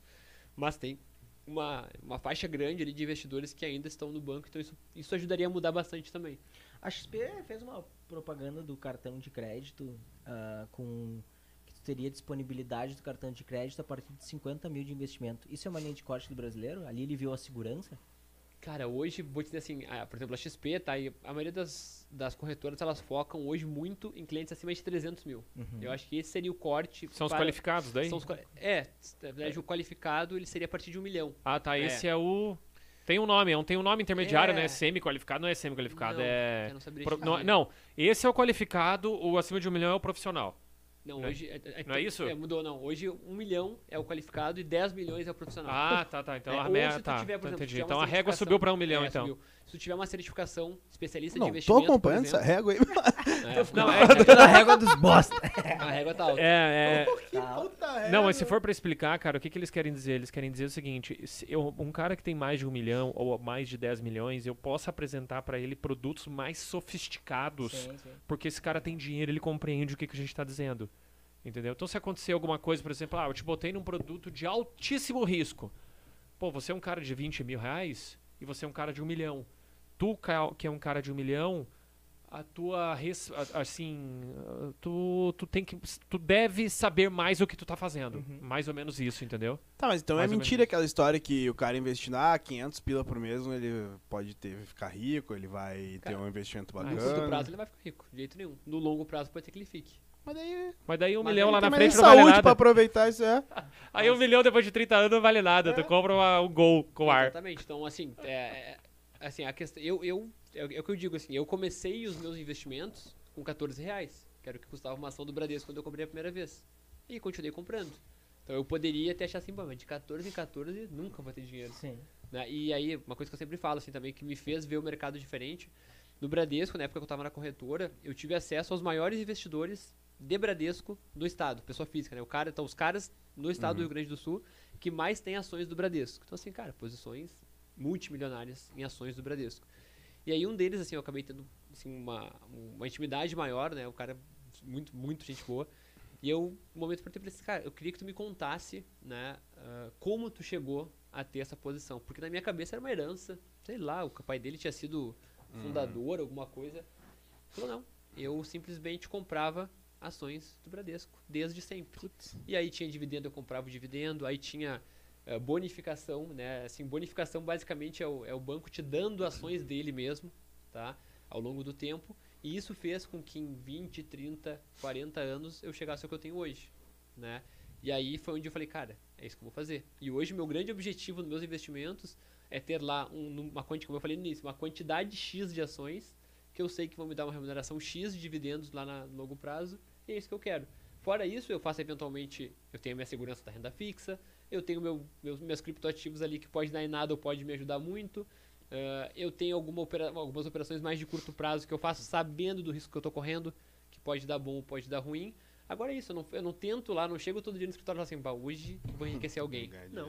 Eu tenho que estar buscando oportunidades, apresentando as oportunidades para as pessoas certas, né? Cada um tem o seu perfil. Se a gente for conversar, conversar aqui, cada um de vocês tem um momento de vida, cada um de vocês tem uma história de vida, cada um de vocês tem uma história por trás do patrimônio de vocês, vocês têm objetivos diferentes, tem perfis de risco diferentes, cada um vai ter uma carteira de investimentos provavelmente diferente também. Resiliência. É, O cara tem cara, que ter tem que ter em todo sentido. o negócio é o seguinte a GT Capital e o seu CEO estão aprovados podem investir lá, tá? A gente não precisa nem falar sobre a GT Capital. O cara passou aqui em todas as bombas que eu joguei pra ele. O cara mandou bem. Faz o corte pra mim, por todas. favor. entendeu? Tá aprovado. Selo de qualidade. Selo de qualidade. Ô, Nando, só antes de fazer a próxima pergunta, meu, tem como abrir a porta e ver se pros caras tem cara? Ah, Tá uma vergonha né, isso velho? aqui, é, pelo amor de Deus. Ah, daqui a pouquinho a gente vai pra lá. Daqui a pouquinho já, já É, termina e vamos pra lá. Vamos pra lá. acho que tá. Não, pera aí, eu tenho mais um monte de pergunta ainda. Então dá-lhe. Ô, Rodrigo, deixa eu te perguntar. é, a gente vê muito essa questão de. Tu falou ali na rede social, o cara falando e tal. Aí, pô, se fosse pro meu pai dar uma opinião, ele ia falar, meu, é, casa própria. Hoje em dia eu já escuto falar assim, não, não investe em casa própria, bota no banco, Tá, render. você não tá olhando pra mim, né? Se isso for verdade, amanhã eu vou ter uma conversa com alguém, quer saber? tu tira a casa própria, não, investe na rentabilidade, tu tira, vai pro aluguel. O que, que, que, que hoje tu Cara, esse é um aconselharia? ponto que é bastante polêmico também aí na, no mundo do- dos investimentos, né? Ah, minha opinião, tá? Assim, eu acho que casa imóvel, e principalmente falando de casa própria, ela envolve mais do que simplesmente o financeiro, né? Ela envolve emocional. Né? Então, quando a gente envolve emocional, ah, a resposta, ela não existe uma resposta correta. De novo, voltando ao exemplo que eu dei, para cada um de nós, ela vai ter uma diferença. Então, vou falar o exemplo do Rodrigo, tá? Eu, Rodrigo, não consigo imaginar hoje eu comprando um imóvel, tá? Não consigo imaginar. Talvez um dia eu compre. Por que, que eu não consigo me imaginar comprando um imóvel? Primeiro, porque envolve eu abrir mão da minha liquidez, né? Então, assim, comprar um imóvel, por melhor que seja o negócio, significa eu imobilizar o meu dinheiro, né? E hoje eu não estou no momento de vida que eu quero imobilizar. Pelo contrário, eu quero ter uma boa possibilidade de movimentação, de, de eh, aproveitar oportunidades no mercado, na minha vida, ou no meu negócio, ou na minha vida particular. Eh, envolve também eu ter assim, uma residência fixa, então eu não decidi Família, eu quero. você é, tem um filho diferente do cara que eu, é... tenho, eu tenho já uma filha, Ah, né, que minha filha tem quase 4 anos. eh, eu, hoje eu moro junto, mas eu decidi alugar. Né? Na época eu até o apartamento, agora eu acabei me mudando, mas no apartamento, o primeiro apartamento que eu morei, né, depois que eu saí da casa dos meus pais, eu cheguei a olhar para comprar ele e quando eu fiz o cálculo de o quanto eu pagaria pelo imóvel ou quanto eu ganharia de rentabilidade tendo dinheiro aplicado, a conta batia. Então a minha carteira de investimentos, claro, já é uma carteira madura, bem formatada. ela, ela hoje, ela naquele momento, ela já pagava a conta do meu aluguel. Então eu tava tranquilo. Cara, É, mas é que sempre vai pagar, né? Porque a não ser que tu pegue um investimento muito ruim, né? é assim, talvez quase sempre pague. Mas Responde entende- que sim, por favor. É, Só pra eu dormir bem hoje. Não, não, mas, cara, e, e hoje Não, assim, ó, é. É, o legal é que o mercado ele te dá instrumentos muito parecidos com o imóvel, que são os fundos imobiliários, que basicamente é tu ter imóveis diversificados de vários tipos, sala comercial, galpão logístico, shopping, hospital. Isso vai te gerar uma renda de aluguel, Uhum. que é isenta de imposto de renda. Então, né, hoje tu, no aluguel tu paga, quando tu recebe uma renda de aluguel tradicional, tu paga imposto de renda. Nos fundos não. Não. Ah, só que aí, aí que eu entro na questão da- do emocional. Tem algumas pessoas que para eles é muito importante ter o lar, ter a casa própria. Pessoal mais, mais, mais velho? Não só mais velho, eu acho Tá que tem chamando de gente. velho? Não só mais velho, eu De acho novo? que- eu vejo muita gente da minha idade, por exemplo. Que, cara, aí pode ser uma questão familiar, né? Assim, é, é difícil de entrar o porquê, mas é emocional.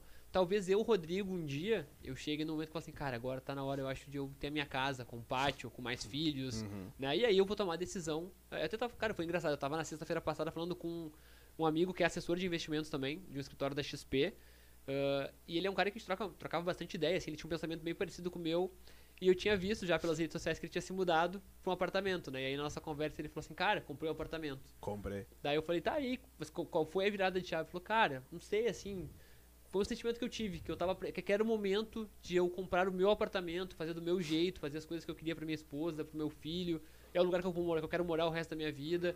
Então assim, foi uma, foi uma virada de chave emocional dele, que ele falou, cara, eu quero agora ter uma raiz aqui.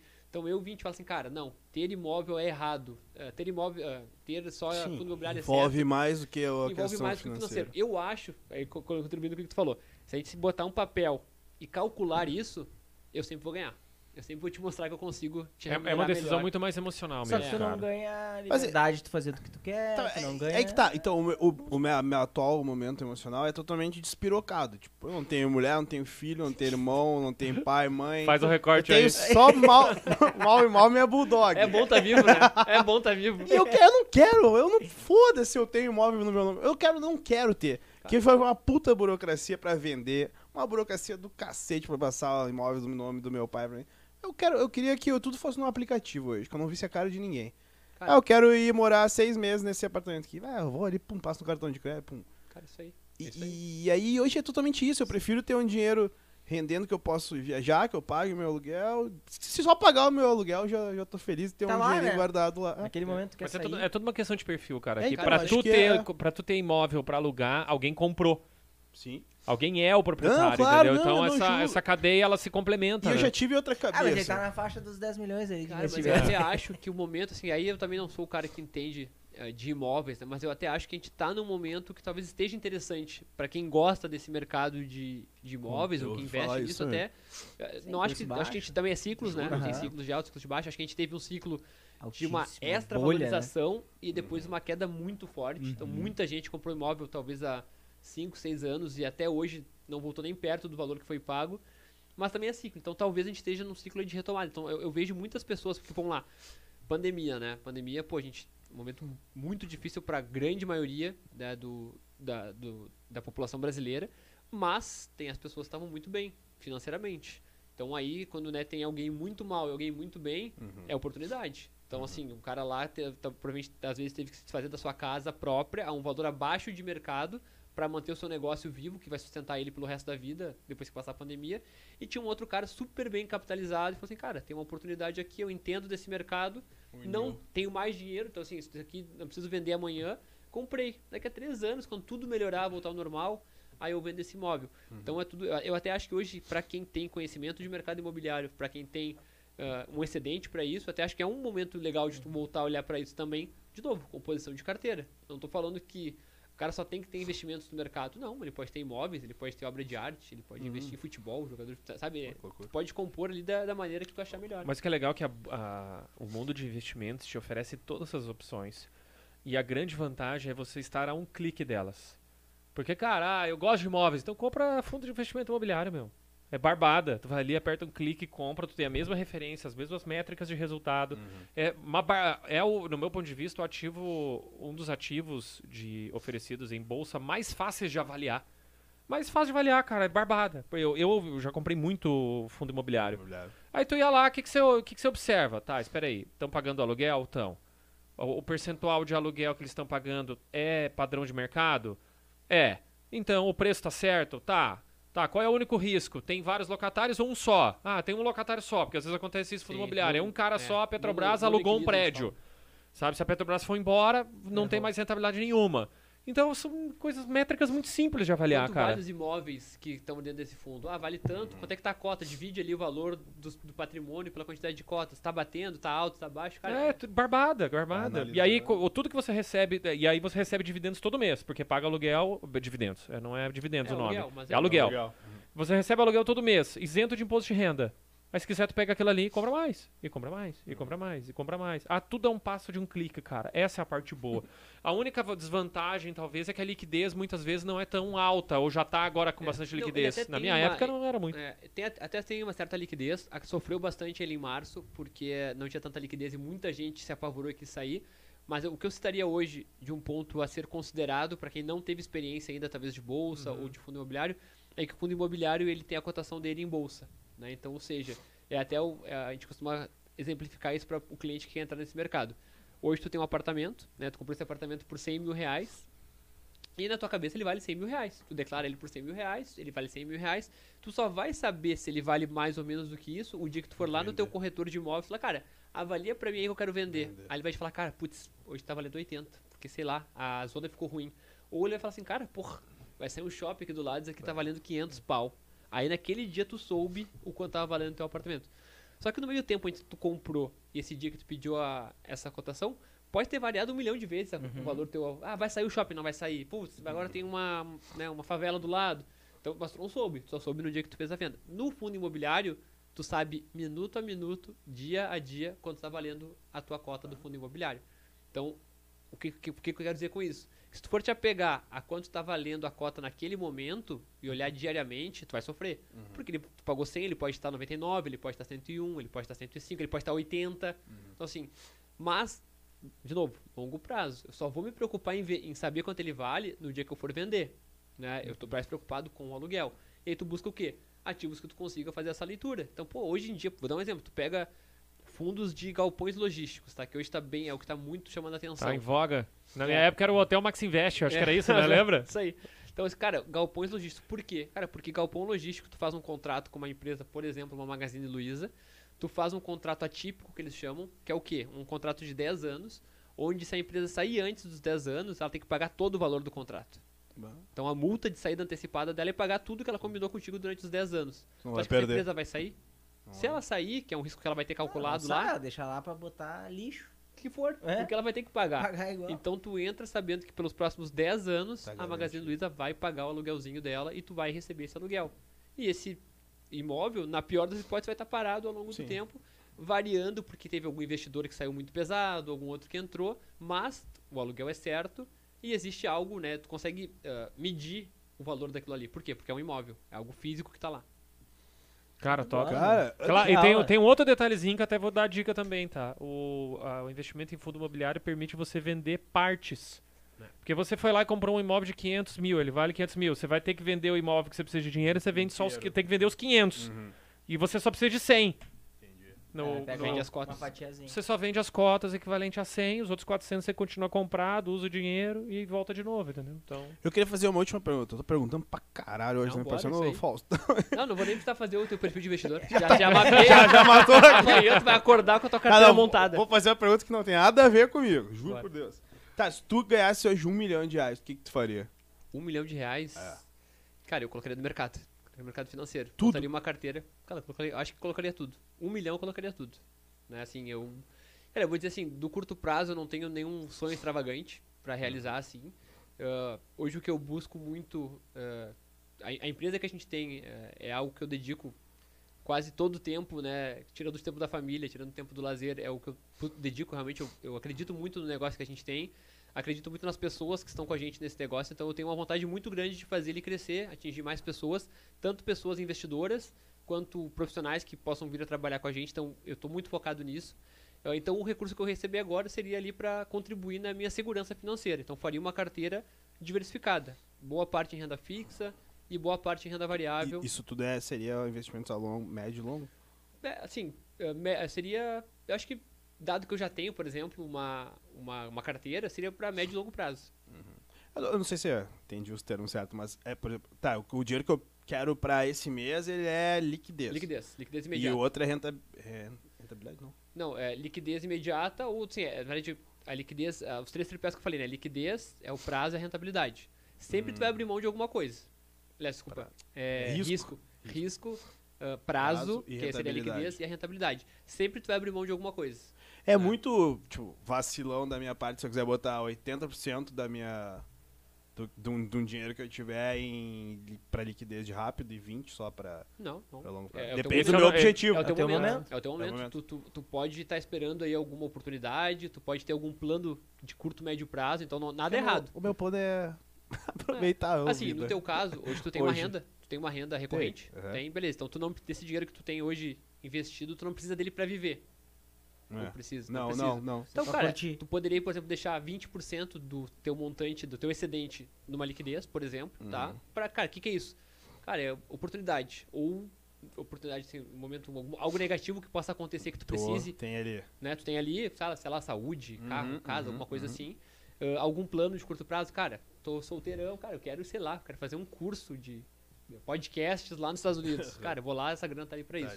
E o restante, tu sim é estruturar, assim, a gente fala uma escada de vencimentos, coisas mais de um ano, de repente dois anos, algo mais longo mesmo, cinco, dez anos.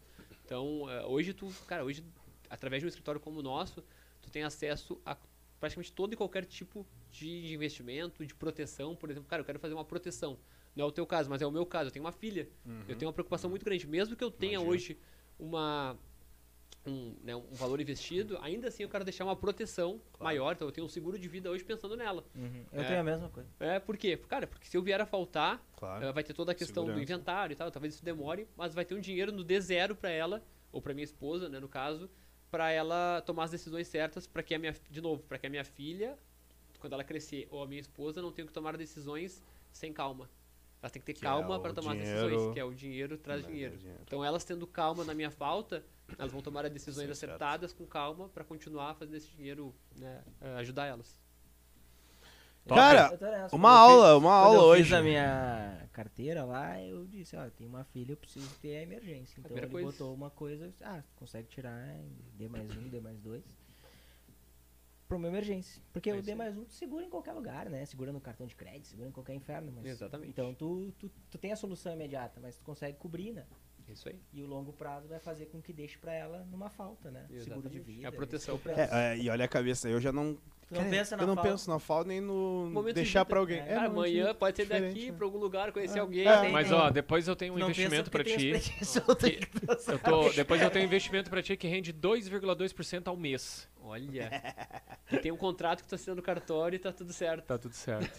Não, mas depois eu te conto. Tá é, bom. esse é negócio. Ó, é, é ó, novidade. É novidade. também. Tá na camisa dele, depois Tá. você procurem, é, né? É novidade, é novidade. Mas ó, o nosso, o nosso podcast tem ali, né? É o podcast que conecta. A gente eh, gosta de conectar boas histórias. Quem é a tua referência nesse mercado? Teu pai, né? Cara, meu pai, meu pai, cara, o meu pai, ele é um, eu costumo falar, é um case de muito sucesso de verdade. Assim, cara, é, é- até existe, acho que uma, eu falei antes um termo que hoje em dia ele tá bastante batido, que é a meritocracia, assim, né? É, e, cara, eu vou dizer que eu, talvez eu não tenha hoje uma opinião formada, efetivamente, sobre mer- meritocracia. Mas o meu pai, ele me faz acreditar que isso existe e que isso é possível. Não sei se, de repente, algo precisa ser feito para que isso talvez fique mais fácil, mas só para um resumo básico, assim, meu pai é um cara que ele nasceu numa fazenda de café no Paraná, então assim, ele nasceu numa família de talvez seis ou sete irmãos, não Qual lembro de cidade? cabeça agora. Cara, Ribeirão do Pinhal. É uma cidade... em Londrina, que você falou de café. Cara, a gente tem um Londrina é escritório em Londrina. olha só, referência em Londrina, café. é. é. Uh, meu pai ele nasceu então numa fazenda de café em Londrina, então assim, não que meu avô se- fosse fazendeiro, não, eles trabalhavam dentro de uma fazenda de alguém que tinha essa fazenda, né? Então assim, pensa assim, meu pai conta histórias de 7 ou 8 anos ele indo levar água pros irmãos dele com 12 capinando café. E esse cara sai de lá para se tornar diretor do Bradesco a nível uh, sul do país, assim. Então, cara, não tem como não admirar a história Claro. dele, né? E, e ter isso como um grande exemplo. Então, ele é, sem dúvida nenhuma, a minha referência. Uh, cara, meus sócios também, né? O Marcos e o Luiz são caras que me tornaram o que eu sou hoje, né? Eu cheguei na, na época que eu conheci eles. Cara, eu era um bancário que gostava muito de investimentos, que tinha estudado muito, que tinha certificações, mas não tinha vida real. E eles me, eles me deram a vida real. Então, assim, hoje, né, eu, eu digo que o que eu consigo atuar ali, o que eu sei, eu- tudo que eu falei pra vocês aqui foi porque em algum momento eles acreditaram em mim e me ajudaram né, a, a chegar a esse nível. Fica o convite show. pra eles É, já, né? convite pra eles. É. Cara, é conectar e trazer eles aqui. Eu Teu acho pai que talvez tenha uma história é. muito Boa. legal das antigas. Ele deve sofrer E- nesse mercado E eu me identifico com ele. Meu pai também saiu de. Meu pai vendia salgado, que minha avó fazia, pra virar diretor de banco. também Cara, aqui. isso aí, assim, é- é- eu resumi muito a história, porque Sim, também tem claro, vários claro. outros pontos, assim, mas, cara, Não, e ele sair tem que nos lá- contar aqui, né? Mas, cara, eu vou dizer assim, ó, talvez o, o convite, né, ficaria em uma indicação. O Marcos, que é o meu sócio que eu falei pra vocês, ele tem uma história muito legal também. É o cara que comprava dólar com Ah, do- 10, 11 morri. anos na mesada. Esse aí tá bem. E, Imagina cara, quantos com dólares tem também daria uma, daria, daria uma aula. Ele é uma referência. Cara, Show acho de que bola. deixar só o microfone aberto, Rodrigo, se quiser divulgar insta- teu Instagram, não sei, Cara, profissional, maravilha. pessoal, da GT, pra quem Boa. estiver vendo. Meu Instagram aí. é arroba Rodrigo Azevedo GT. Né, assim, cara, o meu Instagram eu utilizo ele até pra produzir conteúdo, né? Sigam, Eu- eu, sigo. É, eu vi nas redes sociais uma baita oportunidade de transmitir o meu conhecimento, as minhas experiências. Então, como eu falei, hoje eu não falo de investimentos no meu Instagram. Uhum. né? Eu falo sobre a profissão de assessor de investimentos, sobre a migração que eu, que eu fiz de carreira.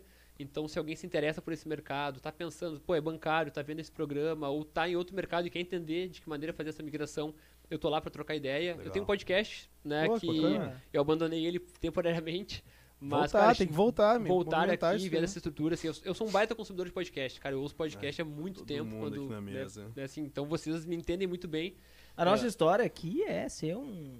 um Uma hub de... uma hub de podcast, daqui a pouco tu pegar e, e conduzir, daqui a pouco um Mas aí podcast pra dentro- aqui pra dentro. dentro- Sabe que comunicando eu e vou andando, Eu ia fazer essa pergunta pro Ramon, porque quando ele me apresentou aqui a estrutura, ele comentou, acho que é, é Well. uma estrutura do, É do- Well. né, daí ele, co- eu, eu fiquei pensando, pá, será que ele estaria disposto, por exemplo, a abrir Uhum. pra gente, pra, pra, por exemplo, eu vir aqui fazer meu podcast? Claro. meu podcast o que que era? Ele era Eu Mas vocês primeiro... têm dinheiro, né? Então tá tudo certo. Tudo é negociável. o meu podcast, ele era Existe Vida Fora do Banco, o nome dele. Então foi uma Oh, ideia que eu legal. tive de contar histórias de pessoas que, assim como eu, estiveram dentro do banco, em algum momento deixaram de acreditar naquele Tem modelo. uma seita dos bancários É. aí, né? deixaram de acreditar no modelo e hoje eles. E, e aí tem algumas histórias. Então, assim, pô, tem desde o cara que é meu sócio, que é o Marcos, tem um cara que trabalha comigo no Bradesco, que hoje joga futebol nos Estados Unidos, tem uma menina que era tem uma loja de calçados, então, assim, várias histórias eh, pós-banco.